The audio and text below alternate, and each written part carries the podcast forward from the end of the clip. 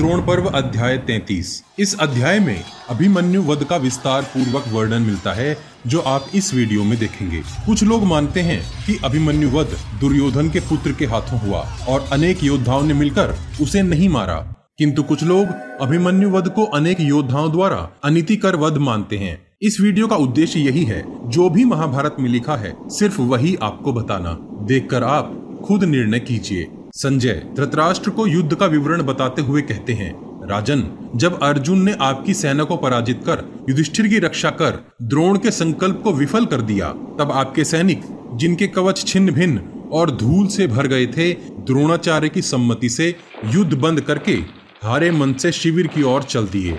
वे सब मानो, रण क्षेत्र में उपहास का पात्र सा बन गए थे। उस समय सेनापति अर्जुन के गुणों का बखान और श्री कृष्ण के प्रति उनकी प्रीति का वर्णन कर रहे थे। दूसरे दिन, वक्ताओं में श्रेष्ठ दुर्योधन ने शत्रुओं की उन्नति को देख उदासी, क्रोध और अभिमान से भरकर द्रोण से कहा, हे द्विज श्रेष्ठ हम वास्तव में आपके शत्रु ही हैं, क्योंकि कल युधिष्ठिर के पास आ जाने पर भी आपने उसे नहीं पकड़ा। शत्रु युद्ध में सामने आ जाए और आप उसे पकड़ना चाहें, तब पांडव देवताओं की सहायता लेकर भी उसे बचाना चाहें तो नहीं बचा सकते। किंतु आप उस क्षण आँख बचा गए। आपने प्रसन्न होकर वर दिया था कि मैं युधिष्ठिर को पकड़ूँगा। किंतु आप अपनी बात से फिर गए। द्रोण इस प्रकार के शब्द सुनकर व्यथित होकर दुर्योधन से बोले, मैं तुम्हारा हित करने के लिए सदा उद्योग किया करता हूँ। अतः तुम्हें ऐसा नहीं समझना चाहिए। किंतु अर्जुन, जिसकी रक्षा करता हो, उसको देवता, असुर, गंधर्व, यक्ष, राक्षस और नाग भी नहीं जीत सकते। जहाँ जगत करता गोविंद और अर्जुन खड़े हो, वहाँ भगवान शिव को छोड़कर और भला किसका बस चल सकता है? हेतात अर्थात पालन करता मैं यह सत्य कहता हूँ कि आज रण में मैं किसी एक बड़े महारथी का अवश्य नाश करूँगा। मैं आज सेना के ऐसे व्यूह की रचना करूँगा, जिसे देवता भी भंग न कर सकेंगे। परंतु हे राजन, कुछ उपाय कर अर्जुन को वहाँ से दूर ले जाना होगा। युद्ध में ऐसी कोई भी कला नहीं है जिसे अर्जुन ना जानता हो। उसने मुझसे और अनेक गुरुओं से सब कुछ सीख लिया है। द्रोण के ऐसा कहने पर संसप्तक गणों ने दक्षिण दिशा में जाकर अर्जुन को युद्ध के लिए ललकारा और उन्हें दक्षिण दिशा की ओर ले गए। संजय ने धृतराष्ट्र से कहा, हे राजन, उस समय अर्जुन का शत्रुओं से ऐसा युद्ध हुआ जैसा पहले कभी न देखा, न सुना है। इधर द्रोणाचार्य ने भी ऐसा सुंदर व्यूह रचा जो शत्रुओं को ऐसा संताप देता था, जैसा मध्यान्ह काल में सूर्य नेत्रों को पीड़ा देता है। हे भरतवंशी राजन, उस चक्रव्यूह को अभिमन्यु ने अपने बड़े ताऊ युधिष्ठिर के कहने से दुर्भेद होने पर भी अनेकों प्रकार से छिन्न भिन्न कर दिया था। हे राजन, उस समय अभिमन्यु ने सहस्त्रों वीरों को मारकर बड़ा भारी दुष्कर कर्म किया था। द्रोण, अश्वत्थामा, कृपाचार्य कर्ण, भोज और शल्य ने इकट्ठे होकर उसे घेर लिया था और दुशासन के पुत्र ने उसे पकड़ लिया था। हे राजन, वहाँ अभिमन्यु ने लड़ते लड़ते अपने प्राणों को त्याग दिया। उससे हमारे योद्धा अत्यंत प्रसन्न हुए और पांडव शोक में डूब गए। अभिमन्यु के मारे जाने पर सेनाएँ छावनी की ओर लौट गई। धृतराष्ट्र ने कहा, हे संजय, पुरुषों में सिंह के समान अर्जुन का पुत्र अभिमन्यु, जिसने अभी पूरी तरुणता भी नहीं पाई थी, जो अभी बालक ही था, उसको मरा हुआ सुनकर मेरा हृदय फटा जाता है। हे संजय, धर्म को रचने वालों ने क्षत्रिय का धर्म बड़ा ही दारुण बनाया है, जिसके वश में होकर राज्य के लोभी शूरों ने बालक के ऊपर भी शस्त्र छोड़ दिए। हे संजय अश्व विद्या में प्रवीण, अनेक योद्धाओं ने निर्भय होकर युद्ध में विचरते हुए अत्यंत सुखी बालक अभिमन्यु को किस प्रकार मारा, यह मुझे सुनना है। और हे संजय, उस बालक, किंतु अति बली अभिमन्यु ने रथी सेना को तोड़ने के लिए किस प्रकार अपना बल लगाया, यह भी तुम मुझसे कहो। हे राजेंद्र, सुभद्रा के पुत्र अभिमन्यु का संहार, रथी सेना से लड़ने का उसका पराक्रम और उसने युद्ध मैदान में कैसे महाबलशाली योद्धाओं को घायल किया, मैं ये सब आपसे कहता हूँ। आप ध्यान देकर सुनिए। जिस प्रकार सूखी घास और झाड़ झंकाड़ वाले वन में रहने वाले वनवासियों को अग्नि से डर लगता है, वैसे ही अभिमन्यु के युद्ध करने पर आपकी सेना के योद्धाओं को भय लगता था। संजय बोले, हे महाराज धृतराष्ट्र श्री कृष्ण और पाँचों पांडव युद्ध में अति उग्र कर्म करने वाले हैं। अपने कर्मों के कारण वे देवताओं से भी नहीं हार सकते। बल, कर्म, वंश, बुद्धि, कीर्ति, यश और लक्ष्मी, ये सब गुण युधिष्ठिर में हैं। उनके समान ना कोई पुरुष हुआ है और ना कोई होगा। हे राजन प्रलय काल के यमराज, वीर्यवान परशुराम और रथ में बैठा हुआ भीमसेन। ये तीनों एक समान माने जाते हैं। प्रतिज्ञा का पालन करने में अत्यंत कुशल गांडीवधारी अर्जुन की उपमा, क्या पृथ्वी में किसी से दी जा सकती है? परम गुरु भक्त, अपने कर्तव्य और कर्म को गुप्त रखने वाला, विनय, दम, रूप और शूरता, ये छह गुण नकुल में निवास करते हैं। वीर सहदेव शास्त्र ज्ञान गंभीरता, बल, रूप और पराक्रम में अश्विनी कुमारों के समान है। महाराज, ये सब उत्तम गुण जो पांडवों और श्री कृष्ण में दिखते हैं, वे सब गुण एक अभिमन्यु में इकट्ठे दिखते थे। अभिमन्यु का बल युधिष्ठिर के समान, चरित्र श्री कृष्ण के समान, कर्म, भयंकर कर्म करने वाले भीम के समान, रूप, पराक्रम और शास्त्र ज्ञान अर्जुन के समान तथा विनय और गंभीरता नकुल और सहदेव के समान थी। धृतराष्ट्र बोले, हे सूत, सुभद्रा के पुत्र, अपराजित अभिमन्यु के पूरे चरित्र को मुझे सुनने की इच्छा है। अतः अभिमन्यु ने रण क्षेत्र में किस प्रकार युद्ध किया और वीरगति पाई, मुझे विस्तार से बताओ। संजय बोले, हे महाराज, सावधान हो जाइए और भारी शोक को दबाकर रखिए। मैं आपको आपके संबंधियों के घोर संहार का वृतांत सुनाता हूँ। उसको सुनिए। हे महाराज द्रोणाचार्य ने चक्रव्यूह रचा और उसमें इंद्र के समान बलशाली राजाओं को यथास्थान खड़ा किया। चक्रव्यूह के सबसे बाहरी भाग पर सूर्य के समान तेजस्वी, नवीन राजकुमारों को खड़ा कर दिया। उन सब राजकुमारों ने इकट्ठे रहने की प्रतिज्ञा की थी। वे सभी लाल वस्त्र और लाल आभूषण पहने हुए थे। सबके कंठ में सुवर्ण की मालाएँ पड़ी थी और शरीर पर चंदन लगा था। उनके रथ भी लाल रंग के ही थे। वे सब एक साथ उत्सुक होकर अर्जुन पुत्र अभिमन्यु की ओर एक साथ दौड़े। उन आक्रमणकारी वीरों की संख्या दस सहस्त्र, अर्थात दस हज़ार थी। वे सब योद्धा, जो एक से साहस वाले थे, आपके पौत्र और दुर्योधन के पुत्र लक्ष्मण को आगे कर अभिमन्यु पर टूट पड़े। हे महाराज, राजा दुर्योधन सेना के मध्य भाग में महारथी कर्ण, कृपाचार्य और दुशासन को साथ लेकर विराजमान थे। उनके ऊपर श्वेत छत्र लगा था और उनके दोनों ओर चवर और व्यंजन, अर्थात हवा के पंखे, धुलाए जा रहे थे। इस कारण वे उदय होते सूर्य के समान दिख रहे थे। उस व्यूह के मुहाने पर सेनापति द्रोणाचार्य और सिंधु देश का राजा जयद्रथ सुमेरु पर्वत के समान खड़ा था। हे महाराज, आपके तीस पुत्र अश्वत्थामा को आगे कर सिंधु राज जयद्रथ की करवट, अर्थात बगल में खड़े थे। जयद्रथ की दूसरी करवट, अर्थात बगल में मायावी गंधार देश का जुआरी, राजा शकुनी, शल्य और भूरिश्रवा, ये तीन महारथी खड़े थे। तदनंतर मृत्यु को सामने रखकर आपके पुत्रों का तथा पांडवों का रोमांचकारी युद्ध प्रारंभ हो गया। अब अभिमन्यु द्रोणाचार्य द्वारा रचित उस चक्रव्यूह पर भीमसेन को आगे कर टूट पड़े। सात्यकी, चेकितान, दृष्टद्युम्न, महापराक्रमी कुंती भोज महारथी द्रुपद, अभिमन्यु, वीरवान बृहच्छत्र, चेदिराज, दृष्टकेतु, नकुल, सहदेव, घटोत्कच, बलवान युधामन्यु, शिखंडी, अपराजित उत्तम मौजा, महारथी विराट, द्रौपदी के पाँचों पुत्र, शिशुपाल का पुत्र, महाबली केकय महापराक्रमी, सहस्त्रों शस्त्र विद्या में निपुण योद्धा अपने अपने नायकों की रक्षा में एक साथ द्रोणाचार्य के ऊपर टूट पड़े। उनके समीप आने पर अति बलि द्रोण किसी प्रकार घबराए नहीं और उन्होंने बड़ी भारी बाण वर्षा कर उन्हें आगे बढ़ने से वहीं रोक दिया, जिस प्रकार बड़ा भारी जलाशय किनारों से टकराकर वहीं रुक जाता है, वैसे ही द्रोण के सामने पहुंचकर पांडव आगे न बढ़ सके। द्रोण के धनुष से निकले बाणों से पीड़ा पाकर पांडव और अन्य सभी योद्धा उनके सामने खड़े न रह सके। द्रोण का ऐसा बल देखकर युधिष्ठिर विचारने लगे कि द्रोणाचार्य को किस प्रकार सामने से हटाया जाए। उन्होंने विचारा कि अभिमन्यु के सिवाय द्रोणाचार्य को और कोई रोक नहीं सकता। यह मानकर उन्होंने अभिमन्यु के ऊपर यह असहभार रखने का विचार किया।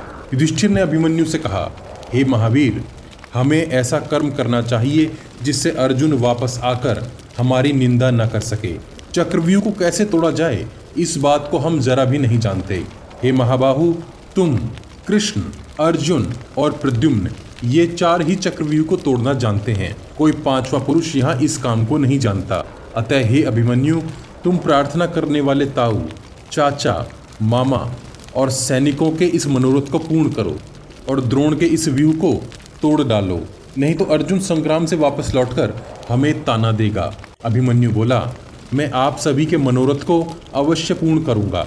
और द्रोण की भारी सेना में घुसूँगा। मुझे पिताजी ने चक्रव्यूह को तोड़ना ही बताया है, परंतु उससे बाहर निकलने का उपाय नहीं बताया। अतः मैं, अगर किसी प्रकार की विपत्ति में फंस गया तो बाहर निकल नहीं सकूँगा। यह सुन युधिष्ठिर बोले, हे योद्धाओं में श्रेष्ठ, तुम चक्रव्यूह को तोड़ो और हमारे घुसने के लिए मार्ग बनाओ।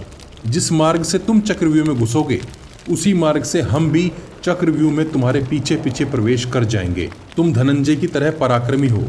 अतः तुम्हें आगे कर, हम पीछे पीछे चलेंगे और मार्ग में सभी दिशाओं से तुम्हारी रक्षा करेंगे।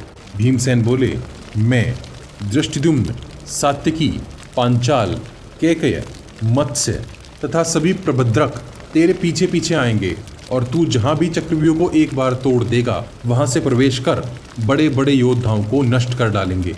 अभिमन्यु बोले, क्रोध में भरकर पतंगे, जिस प्रकार जलती हुई अग्नि पर जा पड़ते हैं, वैसे ही मैं भी उस व्यू में घुसूँगा, जिसमें घुसना अत्यंत कठिन है। आज ऐसा पराक्रम करूँगा, जिससे ननसाल और ददसाल दोनों कुलों का हित होगा, और पिताजी और मामा जी मेरे कर्म से प्रसन्न होंगे।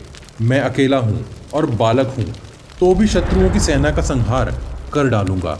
मेरे जीते जी यदि कोई शत्रु जीता या जागता बच गया तो मैं अर्जुन का पुत्र नहीं, और सुभद्रा के पेट से जन्मा नहीं। यदि एक रथ में बैठकर मैं संपूर्ण क्षत्रियों के समूह के आठ टुकड़े न कर दूँ तो मैं अर्जुन से पैदा ही नहीं हुआ। युधिष्ठिर बोले, हे सुभद्रा नंदन, हे महाधनुर्धारी, तू सूर्य के समान पराक्रमी पुरुषों से रचित द्रोण के महादुर्ग को तोड़ने की प्रतिज्ञा करता है। ऐसा कहने वाले, हे महावीर, तेरा बल बढ़े। कथा सुनाते हुए संजय बोले, हे महाराज युधिष्ठिर के ऐसे वचन सुनकर अभिमन्यु ने अपने सारथी से कहा, हे सुमित्र, अपने घोड़ों को द्रोण की सेना की ओर बढ़ाओ। अभिमन्यु के बारंबार चल चल कहने पर सारथी ने अभिमन्यु से यह बात कही, हे आयुष्मान, पांडवों ने आपके ऊपर बड़ा भारी बोझ डाल दिया है। अतः आप क्षण भर बुद्धि के साथ उस पर थोड़ा विचार कर लें। उसके पश्चात युद्ध के लिए आगे बढ़ना। सारथी बोला, द्रोणाचार्य बड़े शक्तिमान हैं। उन्होंने बड़ा भारी परिश्रम किया है और आप बड़े सुख में पले बड़े हैं। आप युद्ध में उनके समान निपुण भी नहीं हैं। अभिमन्यु ने खिलखिलाकर सारथी से कहा, यह द्रोण और क्षत्रियों का समूह क्या है? यदि ऐरावत हाथी पर चढ़कर स्वयं इंद्र भी देवताओं को साथ लेकर आए अथवा भूतगणों को साथ लेकर ईशान शिव भी लड़ने को आए तो भी मैं उनसे लड़ूँगा। इन राजाओं को देखकर मुझे आश्चर्य नहीं होता। ये मेरे सोलवे भाग के बराबर भी नहीं है। हे सूत, अधिक क्या कहूँ? यदि युद्ध में विश्वजीत मामा श्री कृष्ण और पिता अर्जुन से भी सामना हो जाए तो भी मैं डरने वाला नहीं हूँ। इस प्रकार अभिमन्यु ने सारथी की बात का तिरस्कार कर शीघ्रता से द्रोण की ओर रथ बढ़ाने को कहा। इस प्रकार की बात सुनकर सारथी का मन प्रसन्न तो नहीं हुआ, किंतु सुनहरे आभूषणों से सुसज्जित तीन वर्ष के घोड़ों को द्रोण की ओर बढ़ा दिया। अभिमन्यु के घोड़े महापराक्रमी द्रोण की सेना की ओर अत्यंत वेग से दौड़े। अभिमन्यु को अपनी ओर आते देख कौरव पक्ष के सब योद्धा उनके सामने हो गए। पांडव अभिमन्यु के पीछे पीछे चल रहे थे। ऊँची ध्वजा वाला सुवर्ण के कवच को पहन अर्जुन से भी बढ़ा चढ़ा अर्जुन का पुत्र युद्ध करने की अभिलाषा से द्रोण आदि महारथियों के समक्ष इस प्रकार आ खड़ा हुआ, जैसे हाथियों के बीच सिंह का बच्चा आ डटता है। अभिमन्यु को चक्रव्यूह में प्रवेश करते देखकर चक्रव्यूह के रक्षक उसके ऊपर एक साथ टूट पड़े और रण में बाणों का प्रहार आरंभ हो गया। संजय ने कहा, हे राजन, एक दूसरे का संहार करने वाले योद्धाओं का आपस में महादारुण संग्राम होने लगा। जब ये महासंग्राम चल रहा था तब द्रोण के देखते देखते भी महाबली अभिमन्यु चक्रव्यूह के भीतर प्रवेश कर गया। अभिमन्यु कौरवों की बड़ी भारी सेना का संहार करते हुए जब अंदर घुसा, तब उसे हाथी सवार, रथी घुड़सवार और पैदल योद्धाओं ने घेर लिया। वे सब मिलकर अभिमन्यु के चारों ओर बड़ा भारी कोलाहल उत्पन्न करने लगे। अनेक दिशाओं से अनेक नाद और बकवाद करने वाले शब्द बोलने लगे। कोई एक दिशा से तालियाँ बजाते अभिमन्यु को ललकारते तो कोई दूसरी दिशा से भाग मत भाग मत कहकर ललकारते। कोई बोलता कि इधर देख, तेरा शत्रु यहाँ खड़ा है तो कोई कहता कि ए बालक, इधर आ, इधर। ऐसे कोलहाल को उत्पन्न कर वे सब कौरव योद्धा हास्य, झंझनाहट, तालियाँ और रथ के पहियों से शोर कर अभिमन्यु पर टूट पड़े। संजय बोले, हे राजन, शीघ्रता से युद्ध की कला जानने वाला अभिमन्यु, जिसे योद्धा के मर्म स्थानों का पता था सामने आए उन योद्धाओं के मर्म स्थानों में मर्म भेदी तीक्ष्ण बाण मारकर उन्हें भेदने लगा। उन बाणों के प्रहार से योद्धा घायल और मृत हो भूमि पर ऐसे गिरने लगे जैसे पतंगे अग्नि में गिरते हैं। अभिमन्यु ने कुछ ही पलों में उस स्थान को योद्धाओं के शरीर से ऐसे भर दिया जैसे यज्ञ की वेदी को लकड़ियों से ढक दिया जाता है। हे राजन, आपके योद्धा, जो हाथों में अनेक प्रकार के भिन्न भिन्न आयुध लिए थे, जैसे धनुष बाण तलवार, ढाल, अंकुश, भाले, तोमर, फरसे, गोफनी, फांसे, पत्थर, गदा, पट्टीश, चाबुक बड़े बड़े शंख, उन सब के हाथों को अभिमन्यु ने अत्यंत फुर्ती से काट डाला। हे राजन लहूलुहान हुए, लाल लाल लुढ़कती हज़ारों भुजाओं से पृथ्वी ऐसे शोभा पा रही थी जैसे पाँच मुख वाले सर्पों को गरुड़ जी ने काट काट कर फेंक दिया हो। अर्जुन के पुत्र अभिमन्यु ने शत्रुओं के मस्तकों से पृथ्वी को ढक दिया। उन्होंने वहाँ अनेकों अनेक रथों को नष्ट कर दिया। उनके पहिए छत्र और सभी भाग नष्ट हो गए। उस समय बाण वर्षा करता, अभिमन्यु सब जगह समाया हुआ सा लगता था। जब अभिमन्यु के समक्ष हाथियों से सुसज्जित सेना आई, तब उन्होंने फिर से पराक्रम दिखाया। भीषण प्रहार कर उन्होंने हाथियों के वैजंती माला, ध्वजा, कवच, हाथियों की कमर पेटी गले के बंधन, झूले, घंटे, सूंड, दांतों के अग्रभाग, छत्री और उनके पीछे चलने वाले पुरुषों को भयंकर बाणों से काट डाला। संजय बोले, हे महाराज, आपकी सेना में जो अद्भुत अश्व थे, जो वनों, पर्वतों कंबोज और बाहलिक देशों से आए थे, और जिनके ऊपर शक्ति और तोमरों से युद्ध करने वाले चतुर योद्धा सवार थे, ऐसे घोड़ों और घुड़सवारों को भी अभिमन्यु ने अद्भुत पराक्रम करके काट डाला। कितने ही घोड़ों और उन घुड़सवारों के भीतरी अंग शरीर के बाहर निकल आए थे। उन घोड़ों के नाश को देख मांसाहारी पक्षियों को बड़ा हर्ष हुआ। संजय बोले, हे राजन, अकेले अभिमन्यु ने विष्णु के समान अविश्वसनीय और भयानक कर्म प्रकट किया। अभिमन्यु ने आपकी तीन अंगों वाली सेना का संहार कर डाला और शत्रुओं से सहा न जाए, ऐसा महापराक्रम करके दिखाया। जिस प्रकार कार्तिकेय ने असुरों की सेना का नाश कर डाला था, वैसे ही अकेले अभिमन्यु ने आपके पैदल योद्धाओं का नाश कर डाला। यह देखकर वहाँ उपस्थित योद्धाओं और उनके पुत्रों के मुख सूख गए। रोंगटे खड़े हो गए। आँखें डगमगा गई। खड़े खड़े पसीना आ गया और वे दसों दिशाएँ देखने लगे। वे सब इतने उदासीन हो गए कि भागने का मार्ग देखने लगे। वे वहाँ अपने गोत्र के बंधुओं को बुलाने लगे। अनेक तो घोड़ों और हाथियों को हाँक हाँक कर वहाँ से भाग खड़े हुए। संजय ने कहा, हे महाराज परम पराक्रमी अभिमन्यु से सेना को तितर बितर हुई देखकर दुर्योधन को बड़ा क्रोध आ गया। अतः वह स्वयं ही अभिमन्यु के सामने जा पहुँचा। जैसे ही द्रोणाचार्य ने दुर्योधन को सुभद्रा नंदन की तरफ़ जाते देखा, द्रोणाचार्य ने सभी योद्धाओं से तुरंत दुर्योधन की रक्षा के लिए जाने को कहा। द्रोणाचार्य बोले, बलि अभिमन्यु हमारे देखते देखते ही योद्धाओं का लक्ष्य बनाकर नाश कर रहा है। इसलिए बिना डरे दुर्योधन के पीछे जाकर सब उसकी रक्षा करें। संजय बोले, हे महाराज, यह सुनकर विजय के प्यासे आपके पुत्र दुर्योधन की भय से रक्षा करने के लिए उसके चारों ओर हो लिए। इतने में ही द्रोण, अश्वत्थामा, कृपाचार्य, कर्ण, सुबलपुत्र, कृतवर्मा, ब्रह्मदल, मद्रराज, भूरिश्रवा, कौरव, शल, वृषसेन, ये सभी मिलकर अभिमन्यु पर बाण वर्षा करने लगे।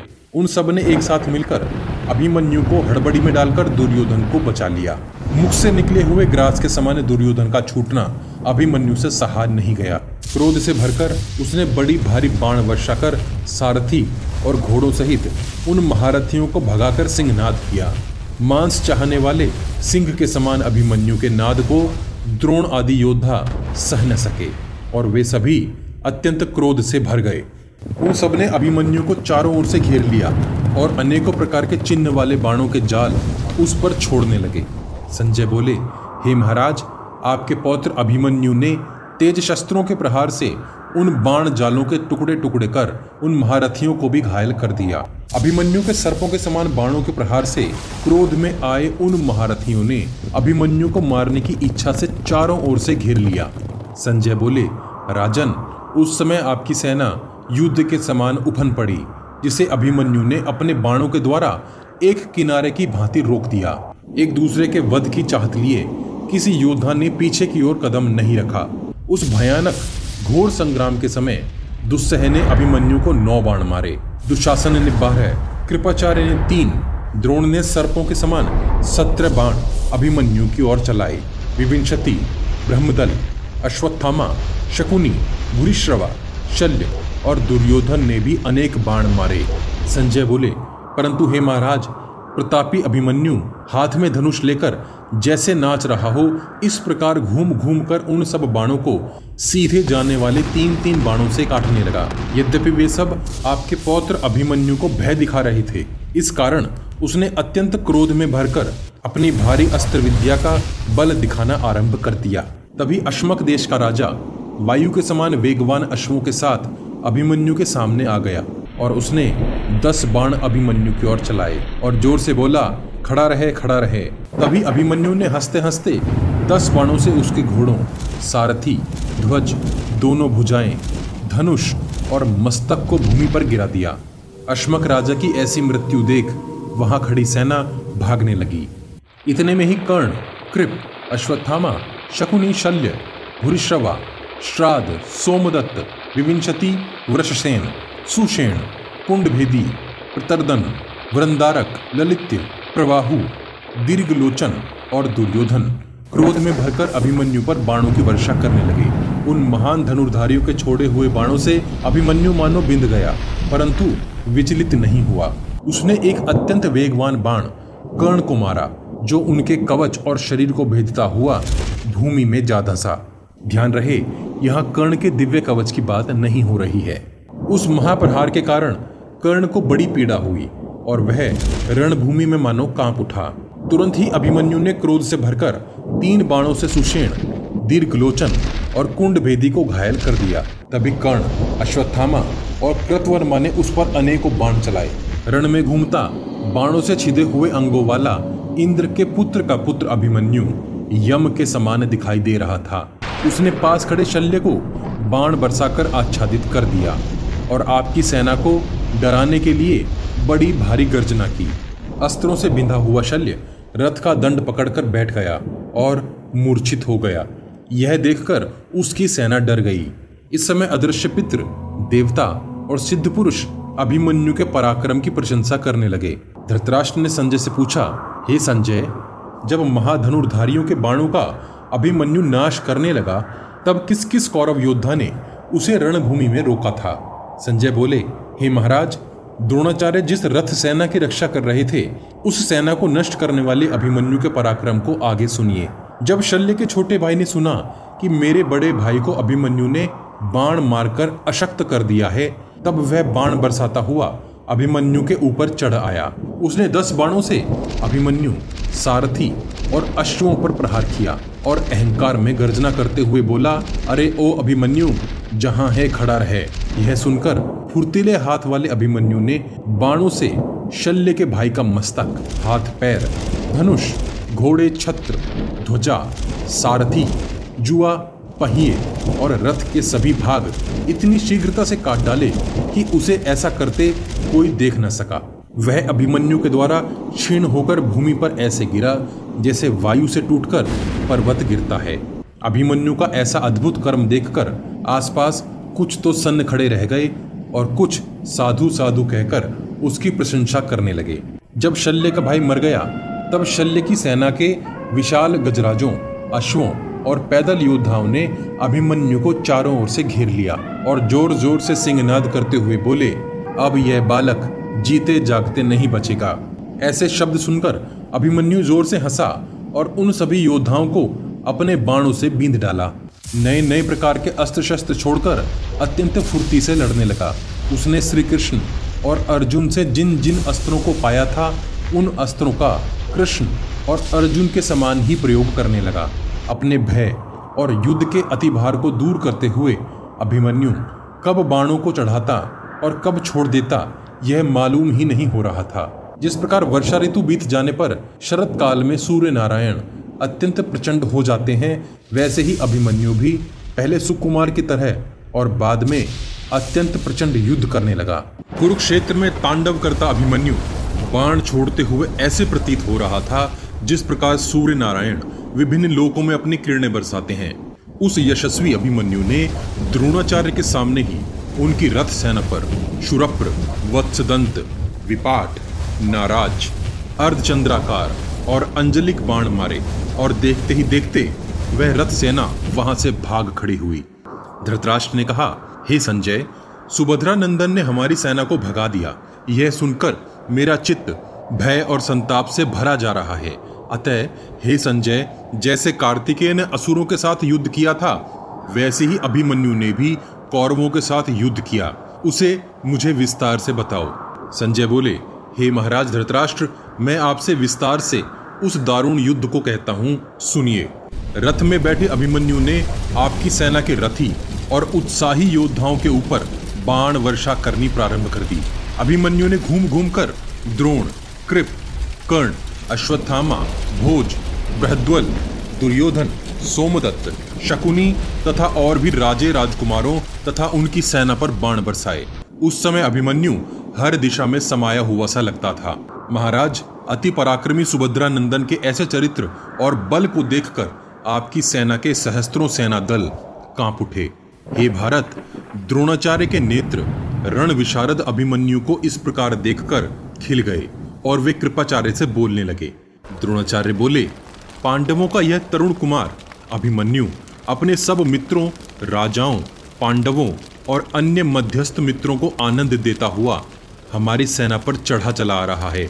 मेरी समझ में इस समय युद्ध में इसके समान कोई धनुर्धारी नहीं है। यह चाहे तो इस सेना का नाश कर डाले, किंतु न जाने ये ऐसा क्यों नहीं कर डालता। समीप ही दुर्योधन भी खड़ा था।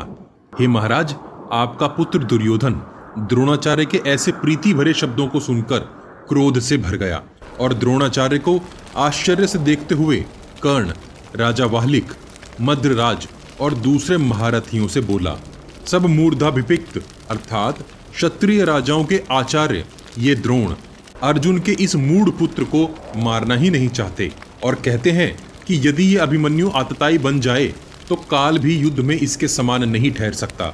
फिर मनुष्य की तो गणना ही क्या है? दुर्योधन क्रोध में बोला, अभिमन्यु, अर्जुन का पुत्र है और अर्जुन द्रोणाचार्य का शिष्य है। इसी कारण द्रोणाचार्य अभिमन्यु को अपना शिष्य समझकर उसकी रक्षा कर रहे हैं। मैं समझता हूँ कि धर्मात्माओं को अपने शिष्य, पुत्र और उनकी संतानों पर नैसर्गिक स्नेह होता है, इसलिए ही द्रोण उसकी रक्षा कर रहे हैं। किंतु ये अहंकारी अभिमन्यु इसमें अपना पराक्रम समझ रहा है। दुर्योधन सभी खड़े राजाओं को आज्ञा देते हुए बोलता है, तुम सब इसका अतिशीघ्र नाश कर डालो। राजा दुर्योधन से इस प्रकार आज्ञा पाकर वे सब द्रोणाचार्य को देखते देखते ही अभिमन्यु पर जा चढ़े। दुर्योधन के समीप खड़ा दुशासन बोला, हे महाराज, मैं आपसे कहता हूँ कि मैं सब पांडवों और पांचालों के देखते हुए ही इस अभिमन्यु को मार डालूँगा। मैं अभिमन्यु को इस प्रकार निकल जाऊँगा जैसे राहु चंद्रमा को निकल जाता है। दुशासन क्रोध और अभिमान से भरकर ज़ोर से बोला अभिमन्यु को मेरे हाथों से मरा हुआ सुनकर अर्जुन और श्री कृष्ण निसंदेह जीव लोक से प्रेत लोक में पहुँच जाएँगे, अर्थात मर जाएँगे। उन दोनों को मरा हुआ जानकर पांडु के पुत्र अपने सगे संबंधियों सहित नपुंसक समान हो जाएँगे। इसलिए हे राजन, इस एक शत्रु के मारे जाने पर आप बाकी सभी शत्रुओं को मरा हुआ ही समझना। इस प्रकार की बात दुर्योधन के मन में डालकर दुशासन आगे बोला। हे भरतवंशी राजन, आप मेरे कल्याण की कामना करें। मैं अभी आपके शत्रु को मार डालूँगा। संजय बोले, हे राजन, आपका पुत्र दुशासन ऐसा कहकर बहुत ज़ोर से गरजा और क्रोध से भरकर बाण बरसाता हुआ अभिमन्यु की ओर दौड़ पड़ा। दुशासन को शीघ्रता से अपनी ओर आते देख अभिमन्यु ने उस पर 26 बाण चलाए। उन बाणों के प्रहार से मदमस्त हाथी के समान दुशासन भी बाण बरसाने लगा। दोनों योद्धाओं के रथ एक घेरा बनाकर एक दूसरे पर घूम घूम कर प्रहार करने लगे। वहाँ खड़े योद्धा इनका युद्ध देखकर मृदंग, दुमदुभी, नगाड़े, रणभेरिया आदि वाद्य बड़े ज़ोर से बजाने लगे। संजय बोले, हे महाराज, बाणों की मार से घायल, बुद्धिमान अभिमन्यु, सामने खड़े अपने शत्रु दुशासन से बोला, हे अभिमानी क्रूर कर्मा क्षत्रिय धर्म को त्यागने वाले, तुझे मैं रण में आज अपने सामने देखकर प्रसन्न हूँ। तूने राज्यसभा में राजा धृतराष्ट्र के सामने ही अत्यंत कठोर वचनों से धर्मराज को कष्ट दिया था। इतना ही नहीं, तूने भीमसेन से भी अनेक कटु वचन बोलकर उन्हें कुपित कर दिया था। उन महात्माओं के कोप के कारण, दूसरों के धन को हरने के कारण तथा सबके क्रोध और अशांति के कारण ही तू आज मेरे सामने मरने के लिए लड़ने को आया है। लोभ, अज्ञान और द्रोह के कारण तूने जो मेरे बड़ों का सब कुछ हर लिया था। इसीलिए तुझे आज ये दिन देखना पड़ा है। हे दुर्मते, आज तुझे तेरे भयंकर अधर्म का भयानक फल अवश्य देखने को मिलेगा। इस समस्त सेना के सामने मैं तुझे अपने बाणों का स्वाद चखाऊँगा और आज अपने पिता के कोप के रण को चुकाऊँगा। हे कुरुपुत्र, आज मैं क्रोध से भरी द्रौपदी और उस क्रोध के कारण उपजे वैर का बदला लेने की इच्छा वाले अपने पिता और भीमसेन के ऋण से युद्ध भूमि में मुक्त हो जाऊँगा। अगर तू रण से भागेगा नहीं तो मैं आज तुझे जीता नहीं जाने दूँगा। इतना कहकर शत्रुनाशक महाबाहु अभिमन्यु ने दुशासन का अंत करने वाला काल अग्नि और काल वायु के समान एक तेजस्वी महाबाण कान तक खींचकर दुशासन की छाती में मारा, जो दुशासन की हसली तोड़ता हुआ भूमि में जा दसा अभिमन्यु ने धनुष को कान तक खींचकर अति फुर्ती से अग्नि के समान प्रज्वलित 25 बाण दुशासन पर छोड़े, जिससे दुशासन बिंद गया। पीड़ा से चिल्लाता वह रथ में मूर्छित होकर डह गया। तुरंत मौका मिलते ही सारथी दुशासन के रथ को दूर निकाल ले गया। पांडव द्रौपदी के पाँचों पुत्र विराट, पांचाल और केकय योद्धा सिंह नाद कर नाना प्रकार के बाजे बजाने लगे। इस प्रकार अभिमन्यु का पराक्रम देखकर पांडव सेना आनंद से भरकर द्रोण की सेना को नष्ट करने की इच्छा से शीघ्रता से युद्ध करने लगी। ऐसा लगा, मानो महायुद्ध छिड़ गया हो। युद्ध में पीछे ना हटने वाले विजय अभिलाषी शूरवीरों का भयंकर युद्ध होने लगा। दुर्योधन कर्ण से अचानक ही बोल उठा, देखो, रण में शत्रुओं का संहार करने वाले इस प्रचंड अभिमन्यु ने दुशासन को हरा दिया है।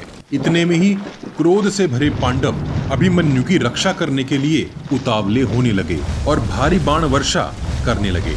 यह देख कर्ण क्रोध से भरकर अभिमन्यु पर तीक्ष्ण बाण छोड़ने लगा। किंतु द्रोणाचार्य की ओर बढ़ते अभिमन्यु ने कर्ण पर तिहत्तर बाण मारे और वह द्रोण की ओर बढ़ने लगा। प्रचंड वेग से बढ़ते अभिमन्यु के वेग और बाण वर्षा के आगे कोई योद्धा खड़ा नहीं रह पा रहा था। तभी प्रतापी और परशुराम के शिष्य कर्ण ने सैकड़ों अस्त्र अभिमन्यु पर छोड़े और दिव्य अस्त्रों का प्रयोग कर अभिमन्यु को पीड़ा दी। किंतु अभिमन्यु इतनी भारी बाण वर्षा से तनिक भी घबराया नहीं। उसने तुरंत ही गांठ वाले तेज भल्लों से अनेकों शत्रुओं के धनुषों को काटकर धनुर्मंडल में से निकले विष के समान तेज बाणों से कर्ण को घायल कर दिया। अभिमन्यु ने मुस्कुराते हुए उनके छत्र, ध्वजा, सारथी और अश्वों को बींद डाला। कर्ण ने भी अभिमन्यु पर वैसे ही बाणों से प्रहार किया, जिन्हें इस बालक योद्धा ने अपने ऊपर झेल लिया। अर्थात, वे बाण अभिमन्यु को घायल कर गए। अभिमन्यु ने एक ही साथ कर्ण की ध्वजा और धनुष को काटकर भूमि पर गिरा दिया। कर्ण को इस प्रकार विपत्ति में फंसा देखकर कर्ण का छोटा भाई अपना धनुष उठाकर अभिमन्यु के सामने आने लगा। उधर पांडव सेना अभिमन्यु का ऐसा पराक्रम देख हर्ष से बाजे बजा अभिमन्यु का उत्साह बढ़ाने लगे। संजय बोले, हे राजन, कर्ण का छोटा भाई धनुष को हाथ में लेकर गरजता हुआ और बारंबार प्रत्यंचा को खींचता हुआ उन दोनों महात्माओं के रथ के बीच आकर खड़ा हो गया। उसने अभिमन्यु पर भारी बाण वर्षा की। उसके बाण अभिमन्यु, उनके सारथी और अश्वों को जा लगे। हे महाराज, ऐसा कर्म देखकर आपके सभी पुत्र अत्यंत प्रसन्न हुए। तभी अभिमन्यु ने सिर्फ़ एक बाण कर्ण के छोटे भाई पर चलाया और उसका सर धड़ से अलग हो भूमि पर जा गिरा। अपने भाई की ऐसी मृत्यु देखकर कर्ण को शोक भराया। तभी अभिमन्यु ने कर्ण पर गिद्ध के पंखों वाले बाण बरसा दिए। शोक से भरे कर्ण के सारथी ने रथ को पीछे हटा दिया। फिर प्रचंड प्रतापी अभिमन्यु क्रोध में भरकर कौरव सेना के रथ, अश्वों और हाथियों वाली सेना का संहार करने लगा। अभिमन्यु के ऐसे प्रचंड पराक्रम और कर्ण के पीछे हट जाने से द्रोणाचार्य का व्यू खंडित होने लगा। अभिमन्यु के बाणों से आकाश ऐसे विलुप्त हो गया जैसे टिड्डियों अथवा मेघों के घिर आने पर विलुप्त हो जाता है। हे महाराज, जिस समय तीक्ष्ण बाणों से अभिमन्यु आपके सैनिकों का संहार कर रहे थे, उस समय जयद्रथ को छोड़कर और कोई भी उसके सामने खड़ा न रह सका। जब व्यू का अग्रभाग खंडित होने लगा। तब अभिमन्यु चक्रव्यूह में ऐसे घुसा जैसे फूस में अग्नि। सब कुछ भस्म करके फैल जाती है। जैसे ही अभिमन्यु चक्रव्यूह में अंदर घुसा, उसने बहुत भयंकर बाण वर्षा कर अनेक रथी, घुड़सवार हाथी सवार और पैदल योद्धाओं के सरों और धड़ों से पृथ्वी को ढक दिया। अनेक योद्धा तो अभिमन्यु के बाणों से घायल होकर अत्यंत व्याकुल हो जीवन की आशा से भागने लगे। भागने में बाधा बनने वाले अपने ही सैनिकों को मारने लगे। अभिमन्यु विपाठ नामक बाणों को बड़े उग्र रूप में चलाने लगा, जो वहाँ उपस्थित हर जीव के शरीर से आर पार होकर भूमि में धसने लगे। उस भूमि पर रण के आयुध, चमड़े के मोजे, गदा, बाजूबंद धारण किए हुए हाथ, बाण, धनुष, खड़ग और मुकुट धारण किए हुए शीश कटे पड़े थे। उस समय वहाँ डरपोकों को दहलाने वाला और मारे जाते योद्धाओं का भयंकर शोर होने लगा। संजय बोले, हे भरतवंशी राजन, उस भयंकर शब्द से सभी दिशाएँ गूंजने लगी और अभिमन्यु, श्रेष्ठ अश्वों, रथों को मारता हुआ उस भागती सेना के पीछे पड़ गया। चक्रव्यूह में घुसा अभिमन्यु, उस अग्नि के समान लग रहा था जो अपने आसपास का सब कुछ भस्म कर देती है। संजय बोले अभिमन्यु रण क्षेत्र की हर दिशा में घूम रहा था, परंतु वहाँ अत्यंत धूल भर जाने के कारण हम उसे ठीक से नहीं देख पा रहे थे। क्षण भर में ही सबके प्राण हरता हुआ और शत्रु मंडल को तपाता हुआ अभिमन्यु मध्याह्न, अर्थात दोपहर के सूर्य के समान फिर दिखाई दिया। हे महाराज, इंद्र के पुत्र का पुत्र, वह कुमार, उस समय राजाओं की सेना के बीच अत्यंत शोभा पा रहा था। धृतराष्ट्र संजय से बोले, वह बालक जो अपने बाहुबल पर विश्वास रखने वाला, युद्ध कुशल, वीर, युद्ध के समय शरीर की परवाह न करने वाला, तीन वर्ष की अवस्था वाले, उत्तम घोड़ों के रथ में बैठकर चक्रव्यूह को तोड़कर कौरव सेना में घुसा। उस समय युधिष्ठिर की सेना से कौन कौन से बलि योद्धा उसके पीछे कौरव सेना में घुसे। संजय बोले, हे महाराज, युधिष्ठिर, भीमसेन, शिखंडी, सात्विकी, नकुल, सहदेव दृष्टदुम्न विराट, द्रुपद, केकय, दृष्टकेतु और मत्स्य आदि योद्धा, जो अभिमन्यु के मामा और चाचा ताऊ आदि थे, वे अभिमन्यु की रक्षा करने के लिए अपने त्रिव्यू को संगठित करके उसके पीछे पीछे ही चल रहे थे। उन सबको अपनी ओर आते देख आपकी सेना के सैनिक भागने लगे।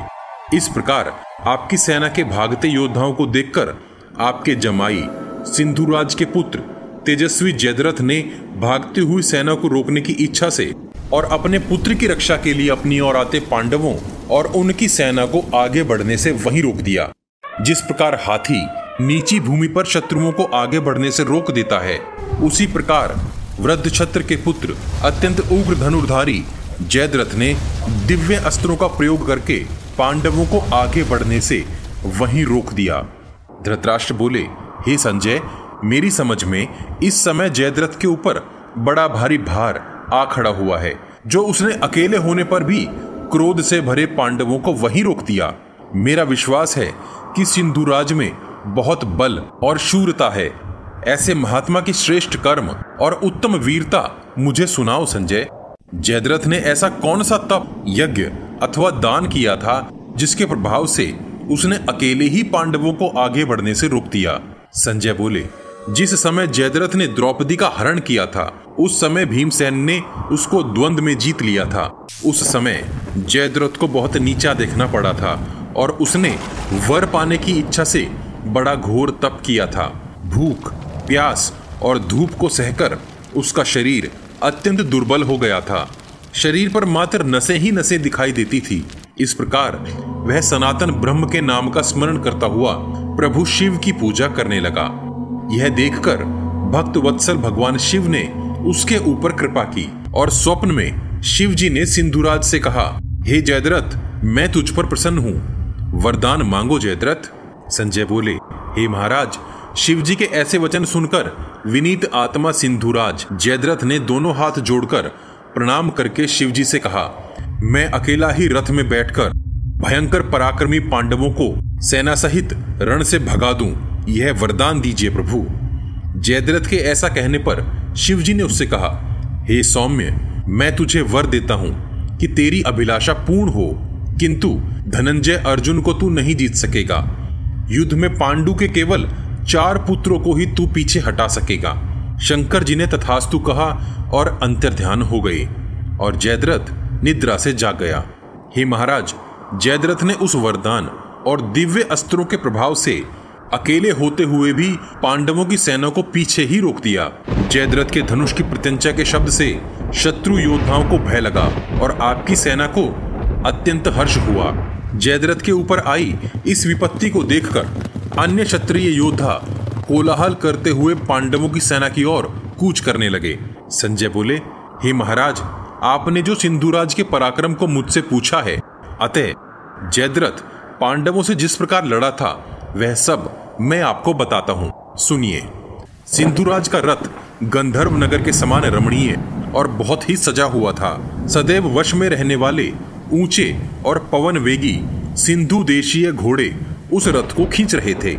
रथ पर वराह के चिन्ह वाली ध्वजा फहरा रही थी। उस रथ के ऊपर श्वेत छत्र लगा था। अनेक श्वेत झंडे फहरा रहे थे। ऐसे चिन्हों से वह चंद्रमा के समान शोभा पा रहा था। उसका लोहे का रथ अनेक हीरे मोती और सुवर्ण विभूषित था।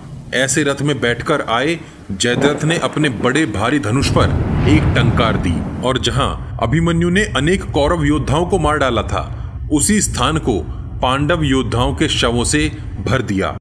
उसने सात्विकी को तीन, भीमसेन को आठ दृष्टुम्न को साठ, विराट को दस, द्रुपद को पाँच, शिखंडी को सात, केकय को पच्चीस द्रौपदी के पुत्रों को तीन तीन बाण और युधिष्ठिर को साठ बाणों से पीड़ा दी। रण क्षेत्र में यह एक आश्चर्य का काम हुआ। इतने में ही प्रतापी युधिष्ठिर ने हँसते हँसते कहा, अभी मैं अपने बाणों से तेरे बाणों को काट डालता हूँ। युधिष्ठिर ने जयद्रथ के बाणों को काटकर एक बाण से उसका धनुष काट डाला। जयद्रथ ने पलक झपकते ही दूसरा धनुष हाथ में लेकर युधिष्ठिर पर दस बाण चलाए और अनेक बाण मारकर भीमसेन के अश्वों को मार डाला। उसके हाथ की फुर्ती को देखकर भीमसेन ने तीन तीन भल्लों से जयद्रथ की ध्वजा, धनुष और छत्र को काटकर भूमि पर गिरा दिया और मरे हुए घोड़ों वाले रथ से कूदकर भीमसेन एक छलांग मारकर सात्विकी के रथ पर जा चढ़े। हे महाराज, आपके सैनिक सिंधुराज के इस अद्भुत कर्म को देखकर विश्वास नहीं कर पा रहे थे और वे सिंधुराज का मनोबल बढ़ाने के लिए साधु साधु कहने लगे। जिस प्रकार अकेले जयद्रथ ने सभी पांडवों को रोक रखा था, उसके इस कर्म को देखकर सभी लोग उसकी प्रशंसा करने लगे। चक्रव्यूह के अंदर घुसे सुभद्रा नंदन ने उत्तर दिशा की ओर हाथी सवारों को मारकर पांडवों के लिए एक मार्ग बनाया, किंतु जयद्रथ ने वहाँ पहुंचकर उस मार्ग को भी रोक दिया। चक्रव्यूह के बाहर खड़े सभी पांडव, मत्स्य, पांचाल और केकय योद्धाओं ने बड़ा भारी उद्योग किया। परंतु वे जयद्रथ को किसी भी प्रकार वहाँ से हटा न सके। पांडव पक्ष का जो भी योद्धा द्रोण के व्यू को तोड़ता था, वरदान के कारण जयद्रथ उसे पीछे हटा देता था। दूसरी ओर, सत्य प्रतिज्ञ अभिमन्यु चक्रव्यूह के भीतर ऐसा तांडव कर रहा था, जैसा समुद्र में कोई तेजस्वी मगरमच्छ करता है। जब शत्रु दमन करता, अभिमन्यु बाणों से कौरव सैनों को व्याकुल कर रहा था, तब सभी श्रेष्ठ महारथी उसके ऊपर चढ़ाए। उन महाबली कौरवों और अभिमन्यु के बीच अत्यंत ही दारुण युद्ध होने लगा। हे महाराज, आपके योद्धाओं ने अभिमन्यु के रथ को अपने रथों से चारों ओर से घेर लिया। इतने में ही अभिमन्यु ने वृषसेन के सारथी को मारकर उसके धनुष को काट डाला। उस बलि वृषसेन ने भी अभिमन्यु के घोड़ों को सीधे जाने वाले बाणों से घायल कर दिया। उस आघात से अभिमन्यु के वेगवान अश्व बिदक कर भागने लगे। अचानक इस विपत्ति को आई देखकर अभिमन्यु का सारथी उनके रथ को दूर निकाल कर ले गया। ऐसा होता देख कौरव पक्ष के योद्धा ज़ोर ज़ोर से चिल्लाने लगे, ठीक हुआ ठीक हुआ। अभिमन्यु सिंह के समान क्रोध से भरकर शत्रुओं को मारता हुआ पुनः शत्रु सेना के समीप आ पहुँचा। अभिमन्यु को आता देख वसातीय नामक योद्धा उसके ऊपर चढ़ आया। उसने सुनहरी पूंछ वाले सौ बाण अभिमन्यु की ओर चलाए और चिल्लाते हुए बोला, यदि युद्ध में मैं जीता रहा तो तू मेरे हाथ से जीवित बचकर आज नहीं जा सकेगा। लोहे का कवच पहनने वाले वसातीय पर अभिमन्यु ने एक दूर तक जाने वाला वेगवान बाण मारा और वसातीय प्राण रहित होकर भूमि पर गिर गया। वसातीय को इस प्रकार मरा हुआ देखकर सभी क्षत्रिय राजा क्रोध से भर गए। और उन्होंने अभिमन्यु को चारों ओर से पुनः घेर लिया। वे सब अपने धनुषों पर टंकार देने लगे। अभिमन्यु से उनका भयंकर युद्ध होने लगा। सुभद्रा नंदन ने क्रोध में भरकर उनके बाण, धनुष और शरीर से सटा मस्तक काट कर उड़ा दिए। योद्धाओं के शरीर छिन्न भिन्न हो गए। घोड़े, सारथी मारे गए। वह रण क्षेत्र मरे हुए शरीरों और टूटे हुए रथों से भर गया। अभिमन्यु रण क्षेत्र में इस प्रकार दशों दिशाओं में घूम रहा था कि उसका शरीर दिखाई ही नहीं देता था। सिर्फ़ उसके द्वारा छोड़े गए बाण ही दिख रहे थे। अभिमन्यु के इस प्रकार वेग से घूमते रथ की चाल को वहाँ उपस्थित कोई योद्धा समझ नहीं पा रहा था और उस रथ से निकलते बाण सीधे शत्रुओं के प्राण हरते जा रहे थे। संजय ने कहा, हे महाराज धतराष्ट्र, जिस प्रकार समय आ जाने पर काल सब प्राणियों को नष्ट कर देता है वैसे ही अभिमन्यु उन शूर वीरों के प्राण हरने लगा। इंद्र के समान पराक्रमी, इंद्र के पुत्र का पुत्र, बलवान अभिमन्यु सेना को मथता जा रहा था। चक्रव्यूह के प्रथम द्वार में प्रवेश कर परशुराम के समान पराक्रमी अभिमन्यु ने सत्यश्रवा को ऐसे दबोच लिया जैसे सिंह हिरण को दबोच लेता है।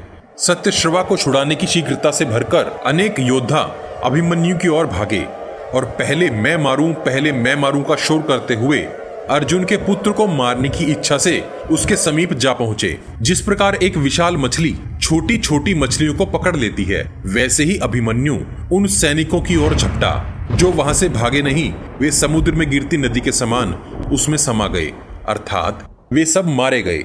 रुकमरथ नामक मदर नरेश का बलि पुत्र निडर होकर भागती सेना को रोकते हुए कहने लगा, हे वीरों, तुम इस प्रकार मत डरो। मेरे होते हुए यह अभिमन्यु भला क्या चीज़ है? मैं निसंदेह उसे जीवित ही पकड़ लूँगा।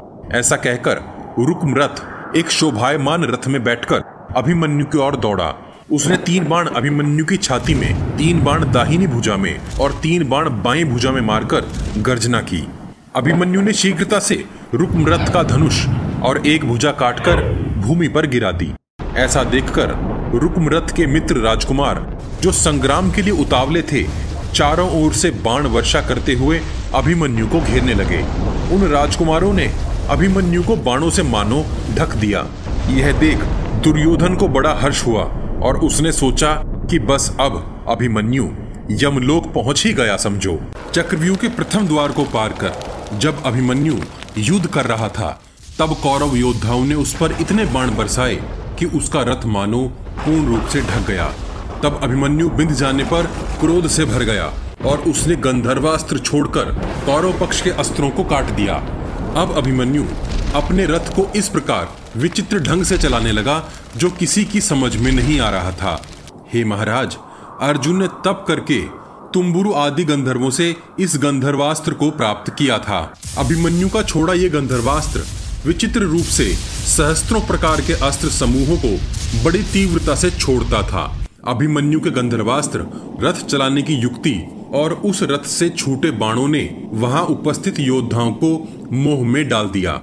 अनेक राजाओं के शरीरों के टुकड़े टुकड़े कर डाले, जिस प्रकार फलों से लदे पेड़ वायु के वेग से टूटकर गिर जाते हैं। वैसे ही अभिमन्यु द्वारा अनेक राजपुत्र मरे पड़े दिखाई देते थे।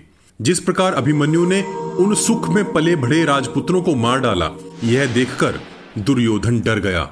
और क्षण भर में ही क्रोध से भरकर अपना आपा खोकर अभिमन्यु की ओर झपटा। हे महाराज, एक क्षण के लिए अभिमन्यु और आपके पुत्र दुर्योधन के बीच युद्ध हुआ। अभिमन्यु के सैकड़ों बाणों से बिंदकर दुर्योधन वहाँ से तुरंत पलायन कर गया। धृतराष्ट्र ने कहा, हे सूत, तू कहता है कि अकेले उस महात्मा अभिमन्यु ने असंख्य योद्धाओं के साथ घोर संग्राम किया और उन पर विजय पाई। अभिमन्यु के इस पराक्रम पर विश्वास नहीं होता। किंतु जो धर्म के मार्ग पर चलते हैं, उनके विषय में ऐसा होना कोई अधिक अचरज की बात भी नहीं है। मुझे आगे बताओ कि जब दुर्योधन वहाँ से पीठ दिखाकर पलायन कर गया तो उन्होंने अभिमन्यु को मारने के लिए कौन सा उपाय किया था? हे महाराज, वहाँ खड़े योद्धा, अपने मरे हुए भाई, पिता, मित्रों, पुत्रों और बंधु बांधवों को छोड़ हाथी और घोड़ों को दौड़ाकर भागने लगे।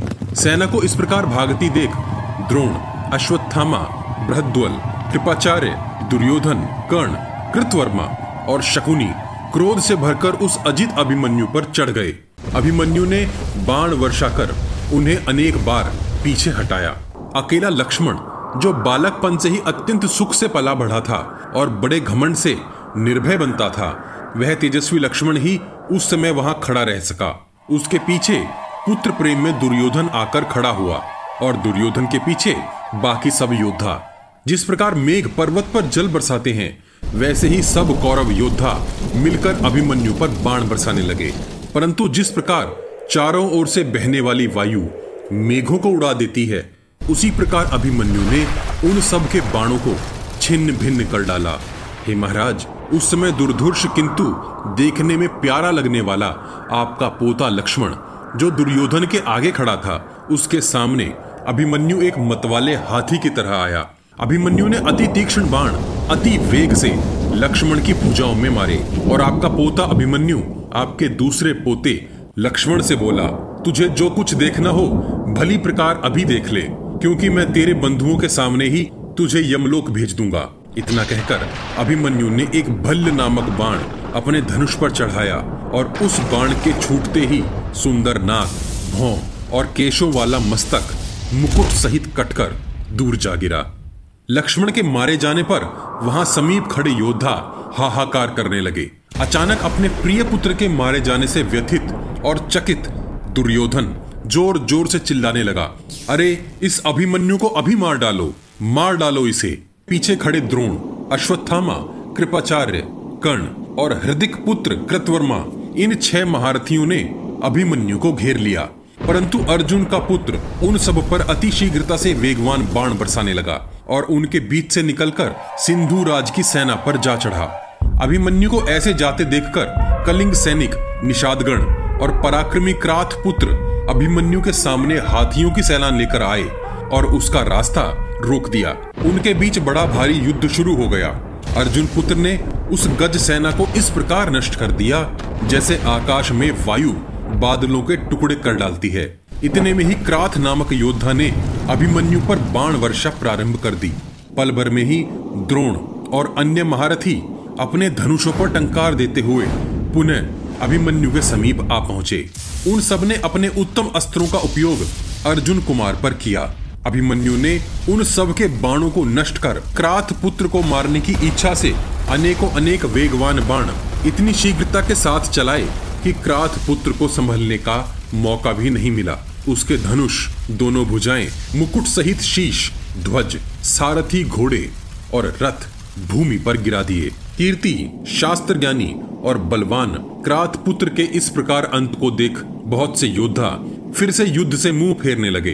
धृतराष्ट्र बोले, इस प्रकार रथ को चलाने वाले और शत्रु दमन करने वाले इस अपराजित अभिमन्यु को अब चक्रव्यूह में किसने रोका? संजय बोले, महाराज, तुरंत ही उन्हीं छह योद्धाओं ने अभिमन्यु को पुनः घेर लिया।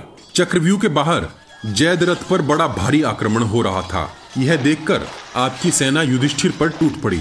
इधर चक्रव्यूह के अंदर ताड़ के समान बड़े धनुष वाले योद्धा अभिमन्यु पर बाण बरसाने लगे।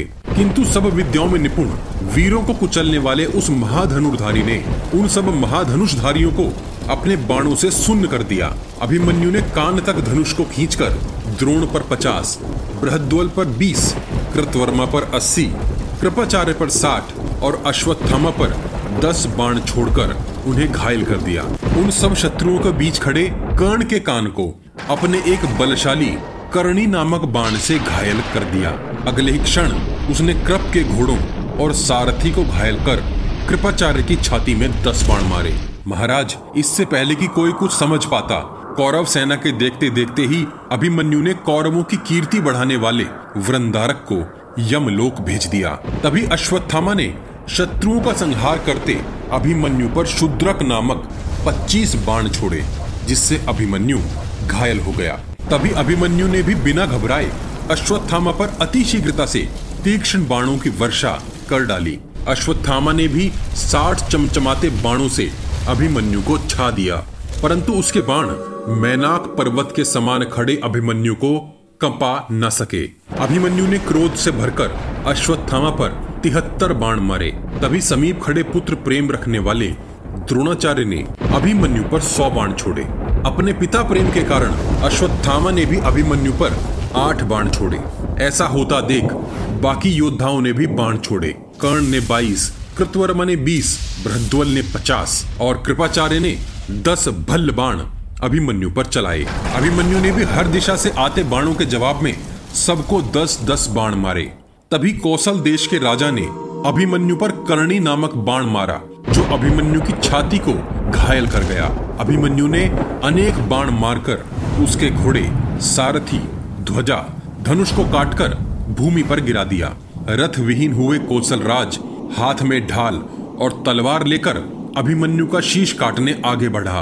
अभिमन्यु ने कोसल राज के हृदय में एक बलशाली बाण मारा और वह वहीं डह गया।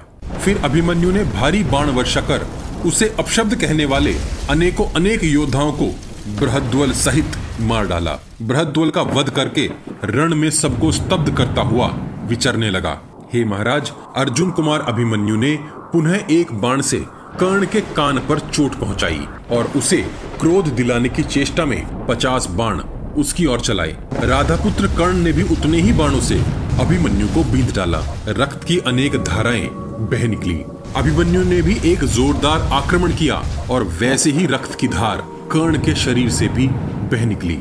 हे महाराज, दोनों महावीर खून से नहाए बड़ी शोभा पा रहे थे। तदनंतर अभिमन्यु ने विचित्र युद्ध करने वाले कर्ण के छह मंत्रियों को सारथी और अश्व सहित मार डाला। तुरंत घूमकर, बिना घबराए, उसने पुनः दस दस बाणों से अन्य महाधनुर्धारियों को आहत कर दिया। वहाँ ये अद्भुत सी बात हुई। भयंकर बाण वर्षा करते हुए उसने दूर तक सीधे जाने वाले बाणों से मगध राज के पुत्र को छह बाण मारकर घोड़े और सारथी सहित तरुण अश्व केतु को भी मार डाला, जिस मारती कावत देश के राजा भोज, जिसकी ध्वजा पर हाथी का चिन्ह था, उसे शुरप्र बाण से मारकर अभिमन्यु गरजने लगा। तभी दूसरी दिशा से दुशासन के पुत्र ने चार बाण मारकर अभिमन्यु के चारों अश्वों को घायल कर दिया। एक बाण सारथी और दस बाण अभिमन्यु पर चलाई यह देखकर अर्जुन कुमार के नेत्र क्रोध से लाल हो गए और उसने दुशासन पुत्र को सात बाणों से बींध डाला और गरजते हुए बोला, अरे, तेरा पिता तो कायर की भांति युद्ध छोड़कर भाग गया था। ये बड़े सौभाग्य की बात है कि तू भी युद्ध करना जानता है, किंतु आज तू जीवित नहीं छूटेगा। चक्रव्यूह के भीतर दुशासन के पुत्र को ललकारने के बाद अभिमन्यु ने लुहार के द्वारा धार चढ़ाए बाण दुशासन के पुत्र पर छोड़े। किंतु अश्वत्थामा ने सामने आकर तीन बाणों से उन्हें काट डाला। ऐसा होता देख, इस अर्जुन पुत्र ने अश्वत्थामा की ध्वजा को काटकर समीप खड़े शल्य को तीन बाण मारे। संजय बोले, हे राजन, शल्य ने निडर होकर अभिमन्यु की छाती में गिद्ध के पंखों वाले नौ बाण मारे। ये अचरज का सा काम हुआ। बाणों की मार झेलकर शीघ्र ही अभिमन्यु ने शल्य की ध्वजा पर प्रहार कर उसे काट डाला, तथा शल्य की रक्षा में लगे दोनों पार्श्व रक्षकों तथा उनके सारथी को मारकर शल्य को भी लोहे के छह बाणों से बींद डाला। शल्य तुरंत ही दूसरे रथ पर कूद गए। अभिमन्यु ने शत्रुंजय, मेघवेग, चंद्रकेतु, सुवर्चा और सूर्यभास इन पाँचों को भारी बाण वर्षा करके मार डाला। साथ ही शकुनी को भी बाण मारकर घायल कर दिया। शकुनी ने भी अभिमन्यु को तीन बाण मारकर दुर्योधन से कहा, इस अभिमन्यु को सभी मिलकर कुचल दो। अगर अलग अलग होकर लड़ोगे तो ये एक एक करके सबको मार डालेगा। तभी वैकर्तन कर्ण द्रोणाचार्य से बोले, हे आचार्य, ये अभिमन्यु पहले से ही हम सबको मसल रहा है।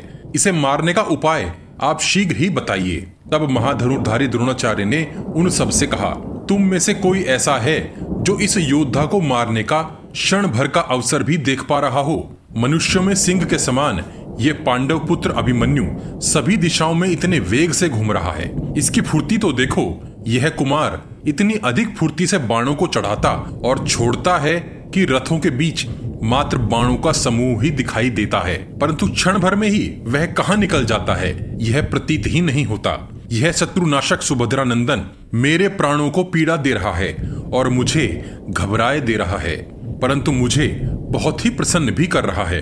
रथ में बैठे इस बालक का पराक्रम देख मुझे बड़ा ही हर्ष हो रहा है। शोभ से भर जाने पर भी महारथी इसे बाण मारने का एक भी छिद्र नहीं देख पा रहे हैं। ये बड़े बड़े अस्त्रों को युद्ध में सभी दिशाओं में चला रहा है। अर्जुन और इस बालक में मुझे कोई अंतर मालूम नहीं होता। तभी अभिमन्यु के बाणों से घायल कर्ण ने द्रोणाचार्य से फिर कहा, हे आचार्य, अभिमन्यु के बाणों से पीड़ा पाकर मैं यहाँ इसलिए ही खड़ा हूँ क्योंकि एक योद्धा को सदा खड़ा ही रहना चाहिए। आज इस तेजस्वी कुमार के परम दारुण, अग्नि के समान तेज बाण मेरे हृदय को चीर डाल रहे हैं। यह सुनकर द्रोणाचार्य खिलखिलाकर हंस पड़े। वे धीरे से कर्ण से बोले, इसका कवच अभेद्य है और यह तरुण कुमार बड़ा पराक्रमी है। मैंने इसके पिता अर्थात अर्जुन को कवच धारण करने की जो विद्या सिखाई थी, उन सब विद्याओं को ये शत्रुनगर को जीतने वाला कुमार निश्चित प्रकार से जानता है। इसलिए हे महाधनुर्धर राधा पुत्र कर्ण, तू यदि अपने बाणों को एकदम स्थिर करके इसके धनुष की प्रत्यंचा, रथ का जुआ, अश्व और सारथी को काट सकता है तो काट डाल। फिर इसको रण में रथ विहीन कर भगा और पीछे से इसका नाश कर दे। परंतु जब तक इसके हाथ में धनुष है, देवता और असुर भी मिलकर इसे नहीं जीत सकते। यदि तेरी इच्छा हो तो इसे रथ और धनुष विहीन कर दे। आचार्य की इस बात को सुनकर कर्ण ने एकदम सधे हुए और स्थिर बाणों से अभिमन्यु के धनुष को काट डाला। कृतवर्मा ने इसके घोड़ों को मार डाला। कृपाचार्य ने पार्श्व रक्षकों और सारथी को मार डाला। इतने महारथियों के एक साथ चले बाणों से रथ और धनुष विहीन हुए अभिमन्यु पर पल भर में ही बाकी सभी योद्धा बाण बरसाने लगे। संजय बोले, हे महाराज, निर्दयी, छह महारथी इकट्ठे होकर बालक पर बाण बरसाने लगे। उस समय भी टूटे हुए धनुष और रथ विहीन अभिमन्यु ने अपने धर्म का पालन किया। उसने तलवार और ढाल हाथ में लेकर अत्यंत फुर्ती से आकाश में घूमते गरुड़ के समान चुन चुन कर प्रहार करने शुरू किए।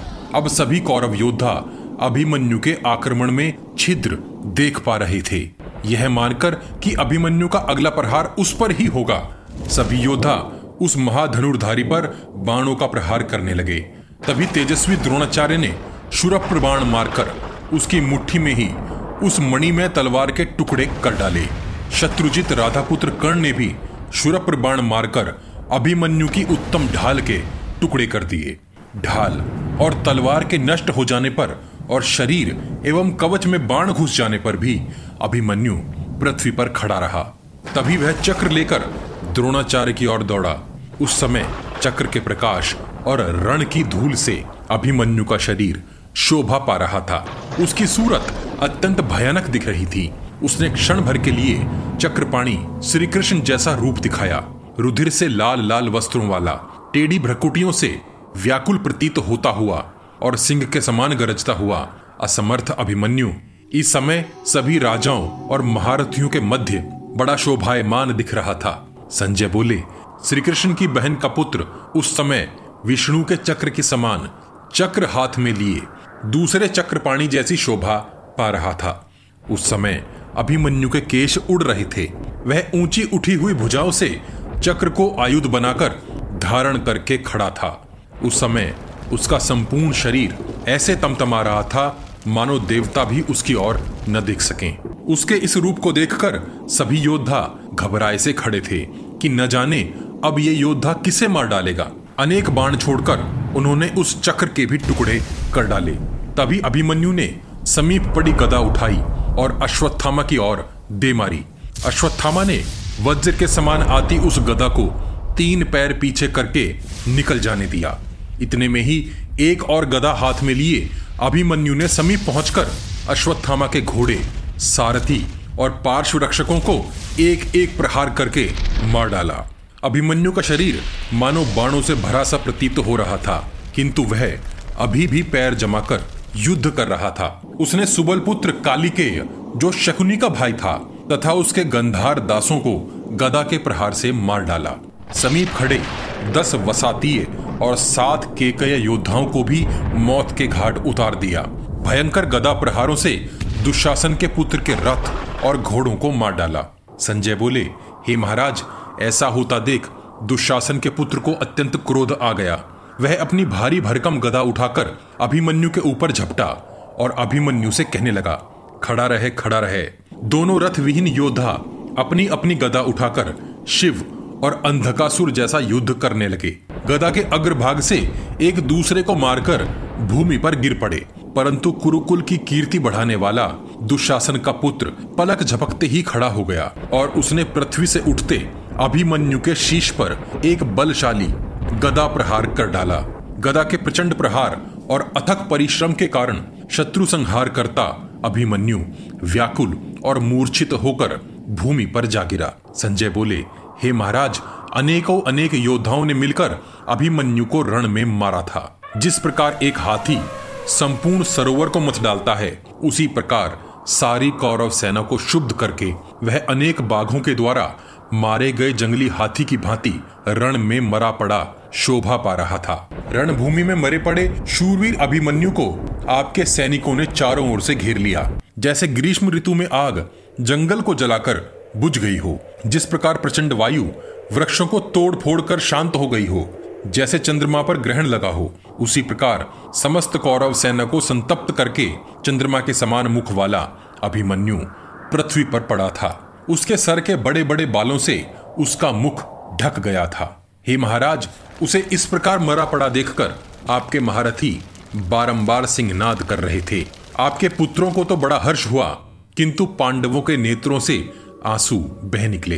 द्रोण, कर्ण आदि छह महारथियों द्वारा मारा गया वह बालक वहाँ मृत्यु निद्रा में सो रहा था। इसे हम धर्म नहीं समझते। सुवर्ण पंखों वाले बाणों से वहाँ की भूमि भरी हुई थी। रक्त की अनेक धाराओं से सुसज्जित हो रही थी। वीरों के तेजस्वी मस्तक, पताकाएँ, हाथी की पीठ पर बिछाए जाने वाले कंबल इधर उधर बिखरे उत्तम वस्त्र, घोड़ों हाथियों और मनुष्यों के चमकीले आभूषण, अनेकों अनेक खड़ग भांति भांति के धनुष और नाना प्रकार के आयुधों से उस रणभूमि की अद्भुत शोभा हो रही थी। अभिमन्यु द्वारा मारे गए रक्त स्नात, निर्जीव और घायल योद्धाओं के शरीरों, अश्वों, हाथियों के शरीरों से वह भूमि विषम दुर्गंध से भरती जा रही थी। वहाँ की पृथ्वी वीर पुरुषों के मन में भी भय उत्पन्न कर दे ऐसी दिखाई दे रही थी। हे राजन जिसे अभी पूर्ण यौवन भी प्राप्त नहीं हुआ था। ऐसे बालक, किंतु महाबलशाली अभिमन्यु को मरा देखकर पांडव सेना युधिष्ठिर के देखते देखते ही भागने लगी। इस प्रकार सेना को भागती देख युधिष्ठिर ने उन वीरों से कहा, रण में इस बालक अभिमन्यु ने मरने का अवसर आने पर भी पीठ नहीं दिखाई। वह निश्चित ही स्वर्ग में गया होगा। हे वीरों, तुम इस प्रकार डरो मत। धीरज रखो और डटे रहो। हम निश्चित ही अपने शत्रुओं पर विजय प्राप्त करेंगे। धर्मराज ने दुख से व्यथित योद्धाओं से ऐसा कहकर उनके दुख को दूर करने का प्रयास किया। संजय बोले, हे राजन श्री कृष्ण और अर्जुन के समान पराक्रमी अभिमन्यु, जिसने युद्ध में अनगिनत रथी और महारथी कौशल राज को मारा था, वह निश्चित ही स्वर्ग लोक को गया होगा। ऐसे योद्धा शोक करने के योग्य नहीं होते। उस श्रेष्ठ पुरुष को मारकर सायकाल के समय सेना छावनी की ओर लौट गई। अभिमन्यु वध के बाद सभी पांडव महारथी अपने कवच और आयुधों को त्याग कर राजा युधिष्ठिर के चारों ओर बैठ गए और अभिमन्यु वध पर दुखी हो चिंतन करने लगे। युधिष्ठिर अपने भाई अर्जुन के वीर पुत्र अभिमन्यु के मारे जाने के कारण अत्यंत दुख से विलाप करने लगे। युधिष्ठिर बोले, इतने महारथियों को जीतने के बाद और द्रोणाचार्य के निर्बाध व्यूह को नष्ट करके और अद्भुत पराक्रम के दर्शन कराकर हमारा वीर पुत्र रण क्षेत्र में सो रहा है। विलाप करते युधिष्ठिर ने अभिमन्यु के पराक्रम के बारे में अनेक बातें कही और अंत में बोले, अभिमन्यु के इस प्रकार मारे जाने पर मैं अर्जुन के सम्मुख किस प्रकार नेत्र उठा सकूँगा? सुभद्रा के सम्मुख किस प्रकार जाऊँगा? लोभी मनुष्य लोभ में उपस्थित किसी भी दोष को नहीं समझता। वह लोभ और मोह के वशीभूत होकर उसमें सतत लगा रहता है। मैंने मधु के समान मधुर लगने वाले, राज्य को पाने की लालसा के वशीभूत होकर यह नहीं देखा कि इसमें ऐसे भयंकर पतन का भी भय है और एक सुकुमार को युद्ध में इस प्रकार आगे कर दिया। मैंने ये भी विचार नहीं किया कि वह तरुण कुमार अभी भी बालक ही था। युद्ध की कला में पूरा पारंगत भी नहीं हुआ था। फिर वह उस भीषण संग्राम में कैसे सकुशल रह सकता था? हम आज युद्ध में जीवित तो बच गए, किंतु अर्जुन के शोकाकुल नेत्र अवश्य हमें दग्ध कर डालेंगे, जिसकी देवता भी प्रशंसा करते हैं, जिसने निवात कवच और काली के नामक दैत्यों का विनाश किया है, जिसने हिरण्यपुर निवासी इंद्र शत्रु पोलोम नामक दानवों का उनके गणों सहित संहार कर डाला था, और जो शत्रुओं को भी अभय दान देता है, उसके बलवान पुत्र की हम सब मिलकर भी रक्षा न कर सके। अब धृतराष्ट्र पुत्रों पर बड़ा भारी भय आ पहुँचा है। अपने पुत्र के वध से कुपित हुए अर्जुन कौरवों का समूल नाश कर डालेगा। देवेंद्र कुमार अर्जुन के इस पुत्र को रण क्षेत्र में मारा गया देख अब मुझे राज्य, विजय, अमरत्व तथा देवलोक की प्राप्ति भी प्रसन्न नहीं कर सकती। संजय बोले, महाराज, जब कुंती पुत्र युधिष्ठिर इस प्रकार विलाप कर रहे थे, तभी वहाँ महर्षि श्री कृष्ण द्वैपायन व्यास जी आ पहुँचे। उनका आदर सत्कार कर शोकाकुल युधिष्ठिर उनसे बोले, मुनिवर, अनेकों अनेक अधर्म परायण महाधनुर्धर महारथियों ने चारों ओर से घेर कर रण क्षेत्र में युद्ध करते हुए सुभद्रा कुमार अभिमन्यु को असहाय अवस्था में मिलकर मार डाला है। मैंने युद्ध स्थल में उससे कहा था कि तुम व्यूह में हमारे प्रवेश के लिए द्वार बना दो। तब वह तो द्वार बनाकर भीतर प्रविष्ट हो गया और जब हम लोग उसी द्वार से व्यूह में प्रवेश करने लगे, उस समय सिंधु राज जयद्रथ ने हमें वहीं रोक दिया। क्षत्रियों को अपने समान साधन संपन्न वीर के साथ ही युद्ध करने की इच्छा करनी चाहिए। कौरवों ने जो अभिमन्यु के साथ इस प्रकार युद्ध किया है, यह कदापि समान नहीं था। इस प्रकार शोक से व्याकुल चित्त से भरे और विलाप करते हुए राजा युधिष्ठिर से भगवान वेद व्यास जी ने ये सब वृतांत कहा। तब वेद व्यास जी बोले, यह पुरुषोत्तम अभिमन्यु अत्यंत शूरवीर था। इसने रण क्षेत्र में महापराक्रम करके बहुत से शत्रुओं को मारकर स्वर्ग लोक की यात्रा की है। यह विधाता का ब्रह्म विधान है। इसका कोई भी जीव उल्लंघन नहीं कर सकता। मृत्यु तो देवताओं, दानवों तथा गंधर्वों के भी प्राण हर लेती है।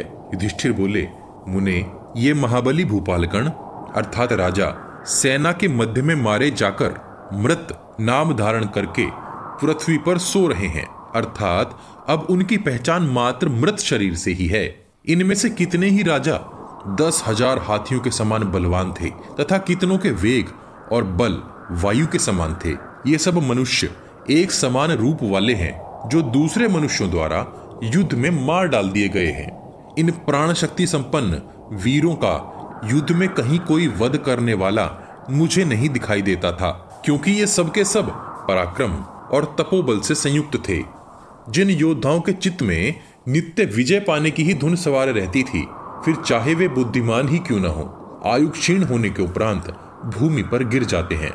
उनके विषय में मर गए, यह शब्द सार्थक सा होता दिखता है। किंतु जो योद्धा क्रोध में भरकर युद्ध करते करते शत्रुओं के वश में पड़कर मारे गए। उस समय उनका समस्त अभिमान भी गल गया। यहाँ मुझे संदेह होता है कि उनके लिए यह शब्द मर गए कैसे प्रासंगिक हुआ और यहाँ आखिर मृत्यु किसकी हुई? मृत्यु कौन है? मृत्यु कैसे होती है? और प्रजाओं, अर्थात ब्रह्मा द्वारा रची गई प्रजा का संहार कैसे करती है? और यह मृत्यु परलोक में किस प्रकार ले जाती है? हे देव रूपी पितामह यह सब मुझे बताइए। तब भगवान वेदव्यास जी ने शोक को शांत करने वाले वचन कहे। वेदव्यास जी ने कहा, इस विषय में एक पुरातन इतिहास को लोग कहा करते हैं। उसको सबसे पहले नारद जी ने राजा अकम्पन से कहा था। उस राजा अकम्पन को भी इस लोक में ऐसा पुत्र शोक सहना पड़ा था। मृत्यु की उत्पत्ति कैसे हुई? यह भेद मैं तुमसे कहता हूँ। जिसे सुनकर तू दुख और मोह के बंधन से छूट जाएगा। यह आख्यान शुभ फलदायक है। पहले जब सतयुग था, उस समय एक अकंपन नामक राजा था। वह भयंकर संग्राम में शत्रुओं के बीच घिर गया। उसका एक हरि नाम का पुत्र था, जो बल में नारायण के समान, अस्त्र विद्या में कुशल, बुद्धिमान और युद्ध करने में इंद्र के समान था। वह युद्ध में शत्रुओं के बीच घिर गया। उस समय उस कुमार योद्धा ने हाथियों पर सहस्त्रों बाण बरसाए। वह अत्यंत दुष्कर कर्म करके सेना के बीच शत्रुओं के हाथों मारा गया। राजा अकंपन को यह देखकर बड़ा भारी शोक भर आया। वे पुत्र का अंतिम संस्कार करके दिन रात उसी शोक में लीन रहने लगे। उनकी अंतरात्मा को तनिक भी सुख नहीं मिलता था। राजा अकंपन के महान शोक को देख देवऋषि नारद उनके सम्मुख आए। नारद जी का अतिथि सत्कार करके उन्होंने अपने पुत्र की मृत्यु का वृतांत भली प्रकार कह सुनाया। वे बोले, देवर्षि, मेरा पुत्र इंद्र और विष्णु के समान तेजस्वी, महापराक्रमी और अत्यंत बलवान था, परंतु युद्ध में बहुत से शत्रुओं ने एक साथ मिलकर उसे मार डाला है। भगवान, यह मृत्यु क्या है? इस मृत्यु का बल और वीर कैसा है? अर्थात, मृत्यु के जीवन का आधार अथवा मूल क्या है? हे बुद्धिमानों में श्रेष्ठ महर्षि मैं यह सब यथार्थ रूप में आपसे सुनना चाहता हूँ। तब नारद जी ने उस राजा के शोक को दूर करने वाले इस बड़े भारी आख्यान को इस प्रकार कहा था। नारद जी बोले, हे राजन, यह सब जिस प्रकार हुआ है और जिस प्रकार मैंने सुना है, वह मैं तुमसे कहता हूँ। सुनो, जगत के पितामह ब्रह्मा जी ने जब आदि समय में इस जगत, अर्थात उनकी प्रजा को रच दिया, तब उसका संहार न होता देख वे उसके निरंतर बढ़ते रहने की चिंता करने लगे। परंतु महातेजस्वी ब्रह्मा जी गहन विचार करने पर भी यह न जान सके कि इस जगत का संहार किस प्रकार किया जाए। अतः उनको क्रोध भराया और क्रोध के कारण आकाश में अग्नि उत्पन्न हो गई। वह भयंकर अग्नि इस जगत के समस्त कोनों में भर गई। समर्थ ब्रह्मा जी ने उन अग्नि की लपटों से इस चराचर जगत को भस्म करना प्रारंभ कर दिया। उनके क्रोध से समस्त भूत भस्म होने लगे। ध्यान रहे स्थूल तत्व को भूत कहा जाता है। ऐसा होता देखकर निशाचर पति रुद्रदेव परम श्रेष्ठ ब्रह्मा जी की शरण में गए। प्रजा के हित की इच्छा से आए शिव जी से परम मुनि ब्रह्मा जी ने कहा, हे पुत्र रुद्र, तू अपनी इच्छा से उत्पन्न हुआ है और वर पाने का पात्र है। अतः जो तेरी इच्छा हो, उसे मेरे सम्मुख प्रकट कर। जो अभिष्ट, अर्थात योग्य होगा, मैं उसे पूर्ण करूँगा। शिव जी बोले हे सर्वव्यापक ब्रह्मदेव, आपने इस जगत, अर्थात प्रजा को रचने के लिए, बड़ा भारी परिश्रम किया है, नाना प्रकार के प्राणियों को उत्पन्न किया है, तथा अब, उनकी वृद्धि भी हो गई है, आपके द्वारा उत्पन्न प्रजा, आपके क्रोध से ही भस्म हो रही है, यह देखकर, मुझे उन पर दया आती है, हे प्रभु, हे भगवान, प्रसन्न हो जाइए। ब्रह्मा जी बोले, मेरी इच्छा प्रजाओं का संहार करने की नहीं थी, मेरी इच्छा थी कि यह ऐसी ही बनी रहे। किंतु इस धरा का हित करने के लिए मुझे क्रोध आ गया। हे महादेव, भूदेवी ने भार से पीड़ित होकर मुझसे संहार करने की प्रार्थना की थी। इस अनंत और नाना प्रकार के जगत का संहार करने के लिए मैंने बड़ा विचार किया। किंतु मुझे कोई उपाय न सूझा। इसी कारणवश मुझे क्रोध चढ़ आया। इस क्रोधाग्नि से यह संसार स्वतः ही भस्म हो रहा है। शंकर जी बोले, हे वसुधा प्रिय आप प्रजा का संहार करने के लिए इस प्रकार क्रोध न करें। इस जगत और स्थायी प्रजा को इस प्रकार नष्ट न करें। आपकी कृपा से भूत भविष्य और वर्तमान से बना ये जगत सदा रहे, ऐसा ही कीजिए। आपके क्रोध से जो अग्नि उत्पन्न हुई है वह पत्थर, पहाड़, वृक्ष, नदियाँ, जलाशय सहित इस सकल जगत को भस्म कर रही है। हे प्रभु, आप प्रसन्न हो जाइए और मुझे वर दीजिए, जिससे आपका यह तेज आप में ही विलय हो जाए। आप शीघ्र ही किसी ऐसे उपाय को करिए, जिससे आपकी बनाई ये सब प्रजा नष्ट होने से बच जाए। हे आदिदेव, आपने लोगों का संहार करने का कार्य मुझे सौंपा था, अतः आपका ऐसा करना उचित नहीं है। फिर ब्रह्मा जी ने शंकर जी की बात को सुनकर प्रजा का हित करने के लिए उस तेज को अपने में ही लीन कर लिया। जब उस विराट क्रोध जनित अग्नि को ब्रह्मा जी ने स्वयं में लीन कर लिया, तब ब्रह्मा जी की इंद्रियों से एक शक्ति रूप स्त्री प्रकट हुई। उसका वर्ण काला, लाल और पीला था। उसके नेत्र जिवा और मुख लाल लाल थे। कानों में कुंडल और शरीर पर दमकते आभूषण सुशोभित थे। वह स्त्री प्रकट होते ही ब्रह्मा जी और शिव जी को देखकर हँसते हँसते दक्षिण दिशा की ओर जाने लगी। ब्रह्मा जी ने उसे बुलाकर कहा, हे मृत्यु, तू इस प्रजा का नाश कर। मेरी क्रोध अग्नि से तेरा जन्म हुआ है। तू मेरी आज्ञा को मानेगी, तभी तेरा कल्याण होगा। ब्रह्मा जी के ऐसा कहने पर कमल नैनो वाली मृत्यु फूट फूट कर रोने लगी। ब्रह्मा जी ने उसके आंसुओं को अपने हाथों में ले लिया।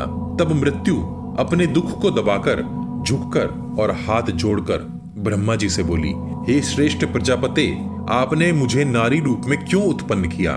मैं जानबूझकर ऐसा अहित और क्रूर कर्म कैसे कर सकूँगी? मैं अधर्म से डरती हूँ। मैं अगर आपकी बनी प्रजा का नाश करूँगी तो वे अंतकरण से मेरा बुरा चिंतन ही करेंगे। लोग दुखी होंगे, रोएँगे। उनके आंसुओं को याद करके मेरे रोंगटे खड़े हो रहे हैं। मैं आपकी शरण में आई हूँ। मुझे इस पाप से बचाइए प्रभु। हे देवों में श्रेष्ठ ब्रह्मदेव, मैं प्राणियों को लेकर यमलोक नहीं जाऊँगी। मैं हाथ जोड़कर आपसे विनय करती हूँ। आप मुझे वर दें प्रभु। मैं कामधेनु आश्रम में जाकर आपकी आराधना में लगकर तप करूँगी। प्राणियों को प्राण प्रिय होते हैं। मैं उन्हें हरना नहीं चाहती। इस अधर्म से मेरी रक्षा कीजिए। ब्रह्मा जी ने मृत्यु की बात सुनकर शांत मन से कहा, हे मृत्यु मैंने तुझे प्रजा का नाश करने की इच्छा से ही रचा है। अतः तू बिना कोई विचार किए प्रजा का संहार कर। मेरे कहने के अनुसार संहार करने पर तो किसी निंदा का पात्र नहीं होगी। ऐसा सुनकर, हाथ जोड़कर मृत्यु देवी प्रसन्न तो हुई, किंतु उसने फिर भी प्रजा का संहार करने की इच्छा नहीं की और चुप हो गई। ब्रह्मा जी ऐसा देखकर प्रसन्न हुए और उन्होंने समस्त लोगों को देखा। तब उन्हें वे लोग पहले के समान ही दिखाई दिए। अर्थात कोई मरा हुआ नहीं दिखा। कथा सुनाते समय व्यास जी युधिष्ठिर से बोले, हे राजेंद्र, मृत्यु देवी, प्रजा का संहार करने की प्रतिज्ञा बिना किए ही वहाँ से धेनुकाश्रम चली गई। वहाँ मृत्यु देवी ने प्रजा का हित चाहकर और उन पर करुणा करके अपनी इंद्रियों को उनके भोगों से हटाकर और मन को एकदम स्थिर करके एक पैर पर खड़ी रहकर 21 पद्म वर्षों तक तप किया। व्यास जी बोले, हे नरेश्वर, मृत्यु ने पुनः दूसरे पैर पर खड़े होकर घोर तप किया। उसके पश्चात वह दस सहस्त्र पद्म वर्षों तक मृगों के समान विचरती रही। उसके पश्चात वह मृत्यु देवी, निर्मल और शीतल जल वाली नंदा नदी पर जा वहाँ उत्तम नियमों को धारण करके आठ सहस्त्र पद्म वर्षों तक तप करती रही। उसके पश्चात मृत्यु नंदा नदी को छोड़ कौशकी नदी पर जाकर वायु और जल को आहार बनाकर नियम करने लगी। तब से पवित्र होती मृत्यु पंचगंगा और सिंधु नदियों पर बहुत से तप करके खुद को सुखाने लगी।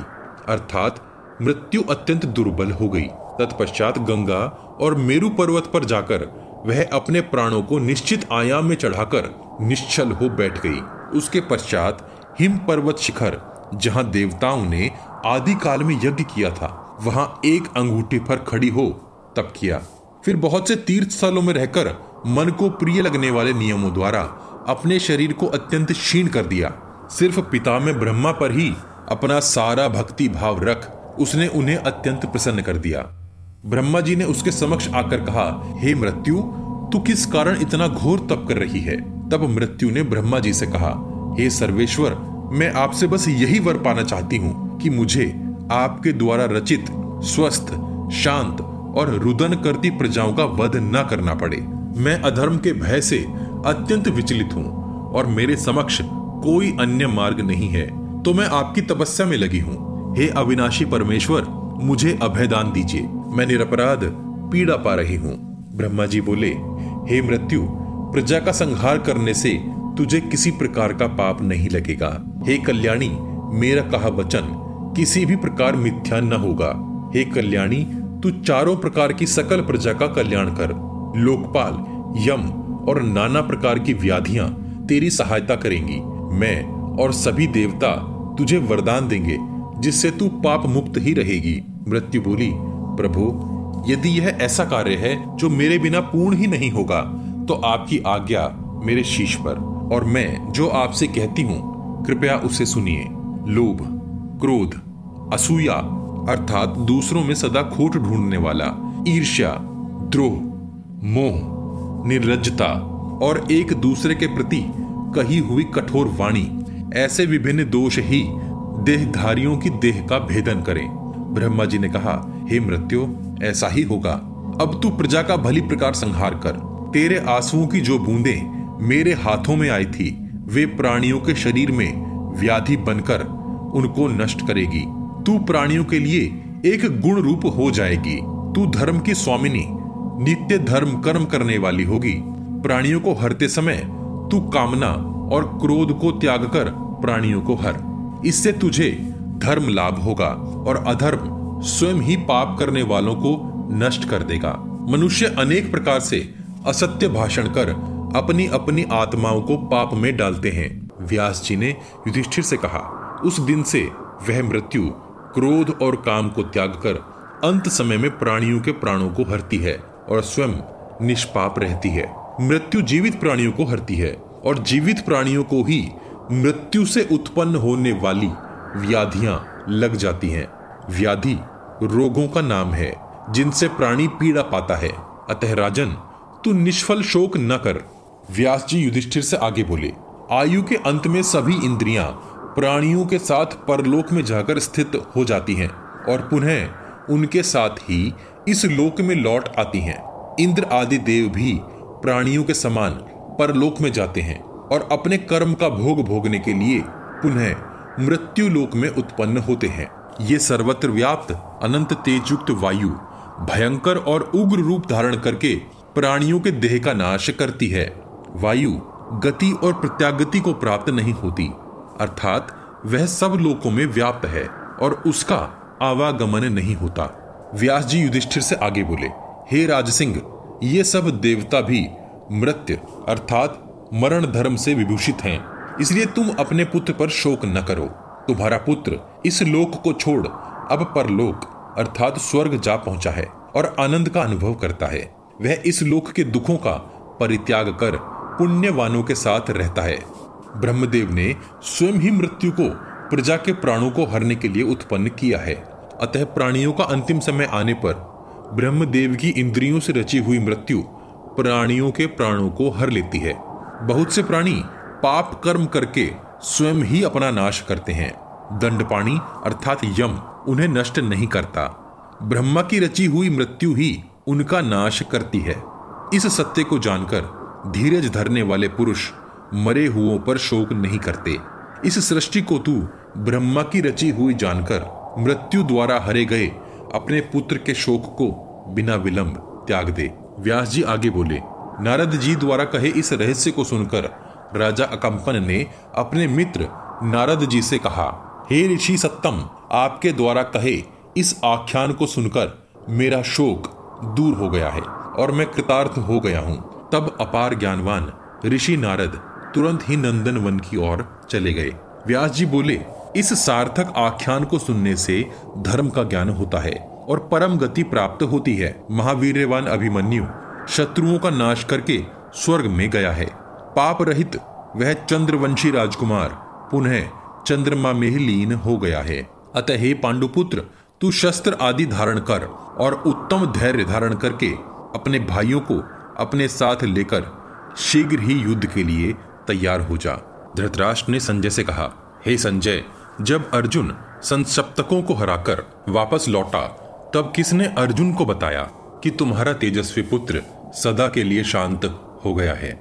इन बातों को तुम मुझे यथार्थ रूप में बताओ। संजय बोले, जब अर्जुन और श्री कृष्ण युद्ध से वापस लौट रहे थे, तब आते आते ही अर्जुन के नेत्र आंसुओं से भर रहे थे। तब अर्जुन श्री कृष्ण से बोले, हे केशव, आज मेरा हृदय न जाने इतना क्यों धड़क रहा है? मेरी बोली बंद सी हुई जा रही है। बाई भुजा, आदि अंग न जाने क्यों फड़क रहे हैं और न जाने मेरा शरीर भीतर से क्यों जलासा जा रहा है। कुछ बड़ा अनिष्ट हुआ है। यह बात मेरे हृदय से जा ही नहीं रही।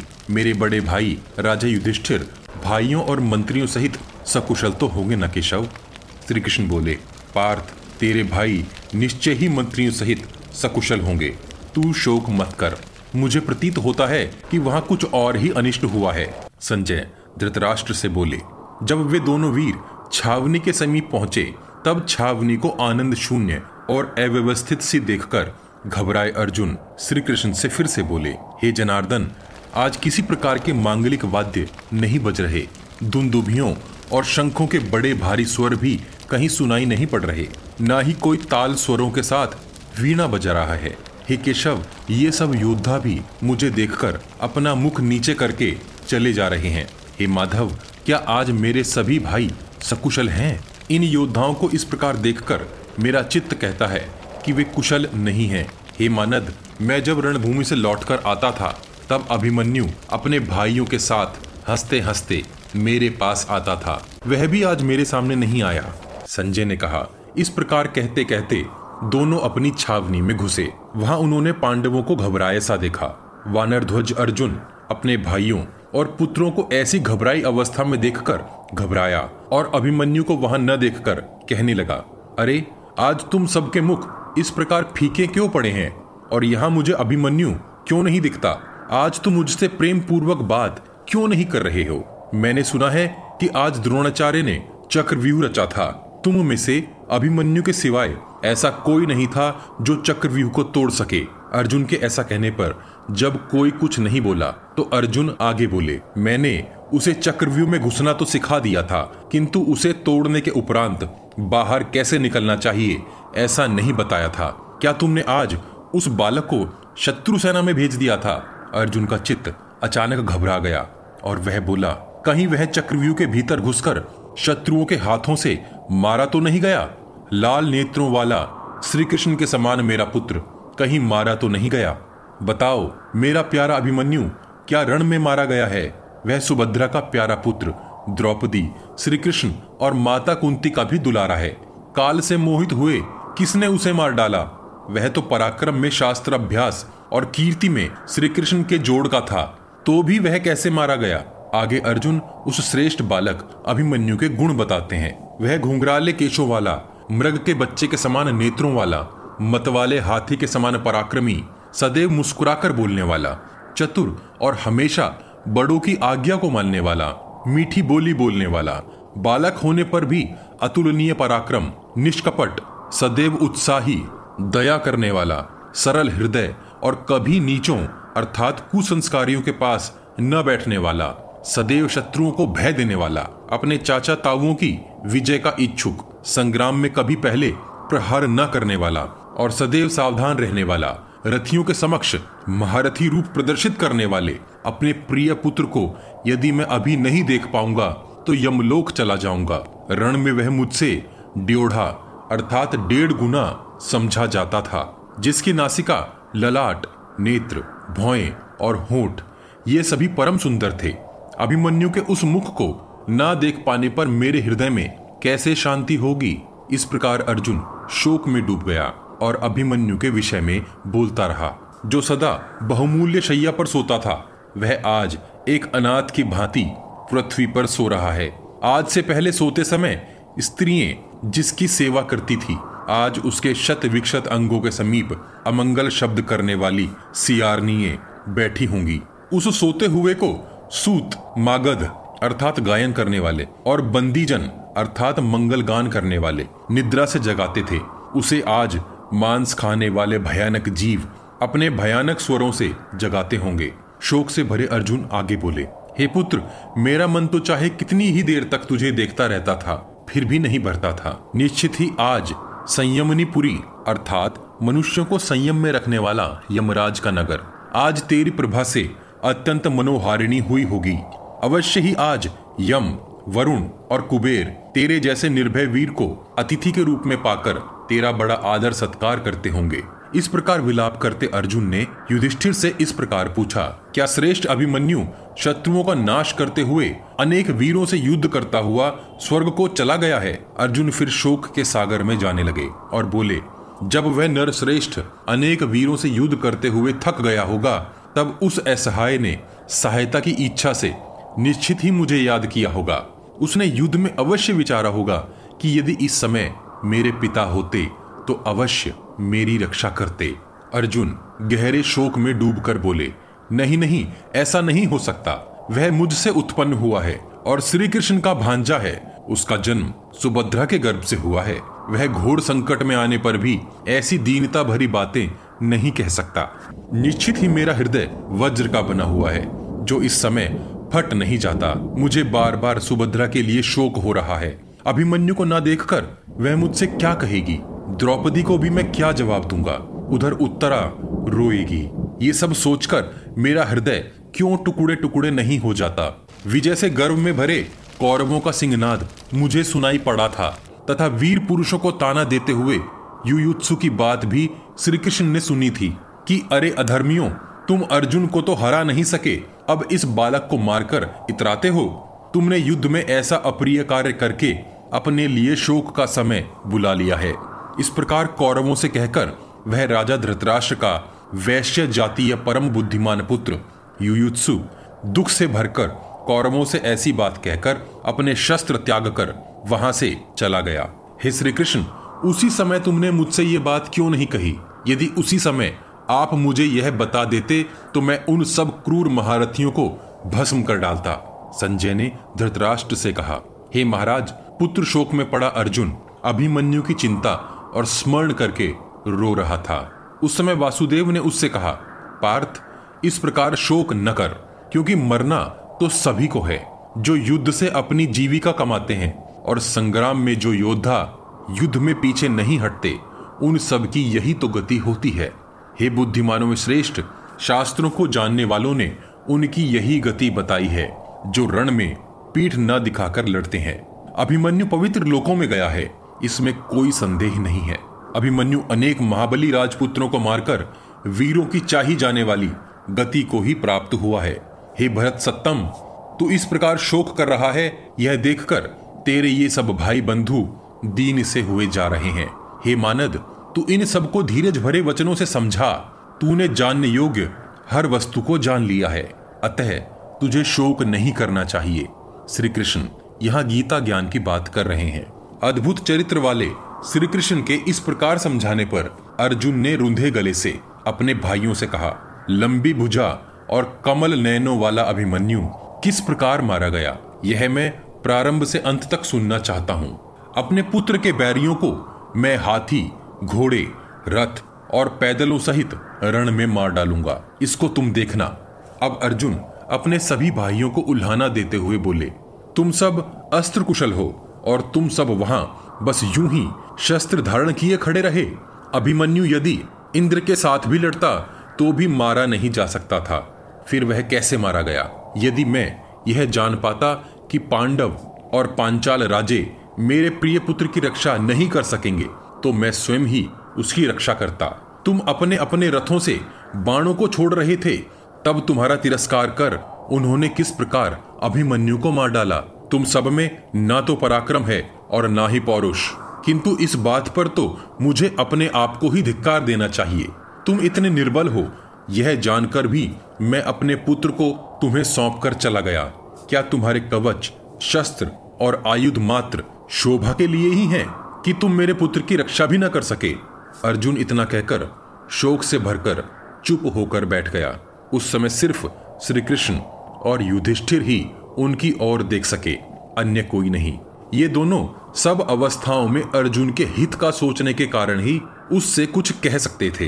युधिष्ठिर बोले, हे महाबाहो, जब तुम संसप्तकों की ओर चले गए, तब द्रोणाचार्य ने मुझे पकड़ने के लिए अपना व्यूह रचकर हम पर चढ़ाई कर दी।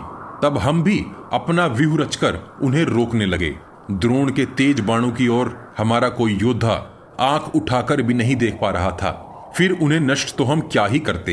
हे भ्राता, उस समय हमने अभिमन्यु से कहा, हे महाबली, द्रोणाचार्य के चक्रव्यूह को तोड़ डालो। हमने इस प्रकार उससे आग्रह किया तो वह बलवान अभिमन्यु उस असह भार को उठाने के लिए तैयार हो गया। वह वीर द्रोणाचार्य के व्यूह में ऐसे घुस गया जैसे समुद्र में गरुड़ घुस जाता है। हम भी उसके बनाए मार्ग से पीछे पीछे व्यूह में जाने लगे, परंतु शिव जी का वरदान पाए। सिंधु देश के जयद्रथ ने हमें सेना में घुसने से बाहर ही रोक दिया। उसके बाद द्रोणाचार्य, कृपाचार्य, अश्वत्थामा, कर्ण, बृहद्वल और कृतवर्मा, इन छह महारथियों ने अभिमन्यु को चारों ओर से घेर लिया और उस बालक को चक्रव्यूह में बंद कर लिया। जब वह बालक उन सबसे युद्ध करने लगा और उन्हें हराने लगा। तब उन्होंने उसका रथ तोड़कर उसे रथ विहीन कर दिया। उसके पश्चात दुशासन पुत्र ने उस रथ विहीन घायल और थके हुए अभिमन्यु को शीघ्र ही मार डाला। मरने से पहले अभिमन्यु ने भयंकर पराक्रम दिखाया और एक सहस्त्र हाथी घोड़े, रथी और मनुष्यों को मारा। फिर घोर युद्ध में आठ सहस्त्र रथी, नौ सौ हाथी दो हज़ार राजकुमार और अन्य अज्ञात वीर और राजा बृहद्वल को मार डाला था। उसने युद्ध में कभी दीनता नहीं दिखाई। जब वह योद्धा भूमि पर गिरा, तब हम सब के मुख पीले पड़ गए थे। क्रोध और शोक से अर्जुन शिथिल पड़ गए थे। उन्हें जब चेत आया, तब उनकी हालत ऐसी थी जैसे कोई मनुष्य ज्वर से काँप रहा हो। वह बारंबार गहरी श्वास छोड़ रहा था। बार बार हाथ मसल कर नेत्रों से आँसू बहा रहा था। फिर चारों ओर तिरछी दृष्टि से देख कर बोला, मैं तुम सबके समक्ष ये प्रतिज्ञा करता हूँ कि कल यदि जयद्रथ मृत्यु के भय से धृतराष्ट्र के पुत्रों को छोड़कर भागेगा नहीं तो कल मैं उसे अवश्य मार डालूँगा। यदि उसकी रक्षा करने के लिए कल कोई मुझसे लड़ेगा, फिर चाहे वे द्रोणाचार्य और कृपाचार्य ही क्यों न हो, उन्हें मैं अपने बाणों से ढक दूँगा। यदि कल संग्राम में मैं ऐसा न करूँ तो मुझे वीर और पुण्यवानों को मिलने वाला लोक न मिले। इसके बाद अर्जुन अनेकों नीच और पाप कर्मों की संज्ञा देते हुए कहते हैं कि यदि मैं कल जयद्रथ का वध न कर सका तो मेरी गति भी उन नीच और पाप कर्मियों जैसी हो जाए। यदि कल बिना जयद्रथ को मारे हुए सूर्य अस्त हो जाएगा तो मैं यहाँ ही जलती हुई अग्नि में कूदकर जल जाऊँगा। देवता, असुर, मनुष्य, पक्षी, सर्प पित्र राक्षस ब्रह्म ऋषि देव ऋषि तथा जगत का कोई इससे बढ़कर भी होगा, वह भी मेरे शत्रु को कल न बचा सकेगा। वह चाहे पाताल, तलातल, आकाश, स्वर्ग या राक्षसों के नगर ही क्यों न चला जाए, मैं उसका मस्तक धड़ से अलग कर दूँगा। अर्जुन भयंकर आवाज़ में ऐसा कहकर अपने धनुष को घुमाते हुए उस पर टंकार देने लगा।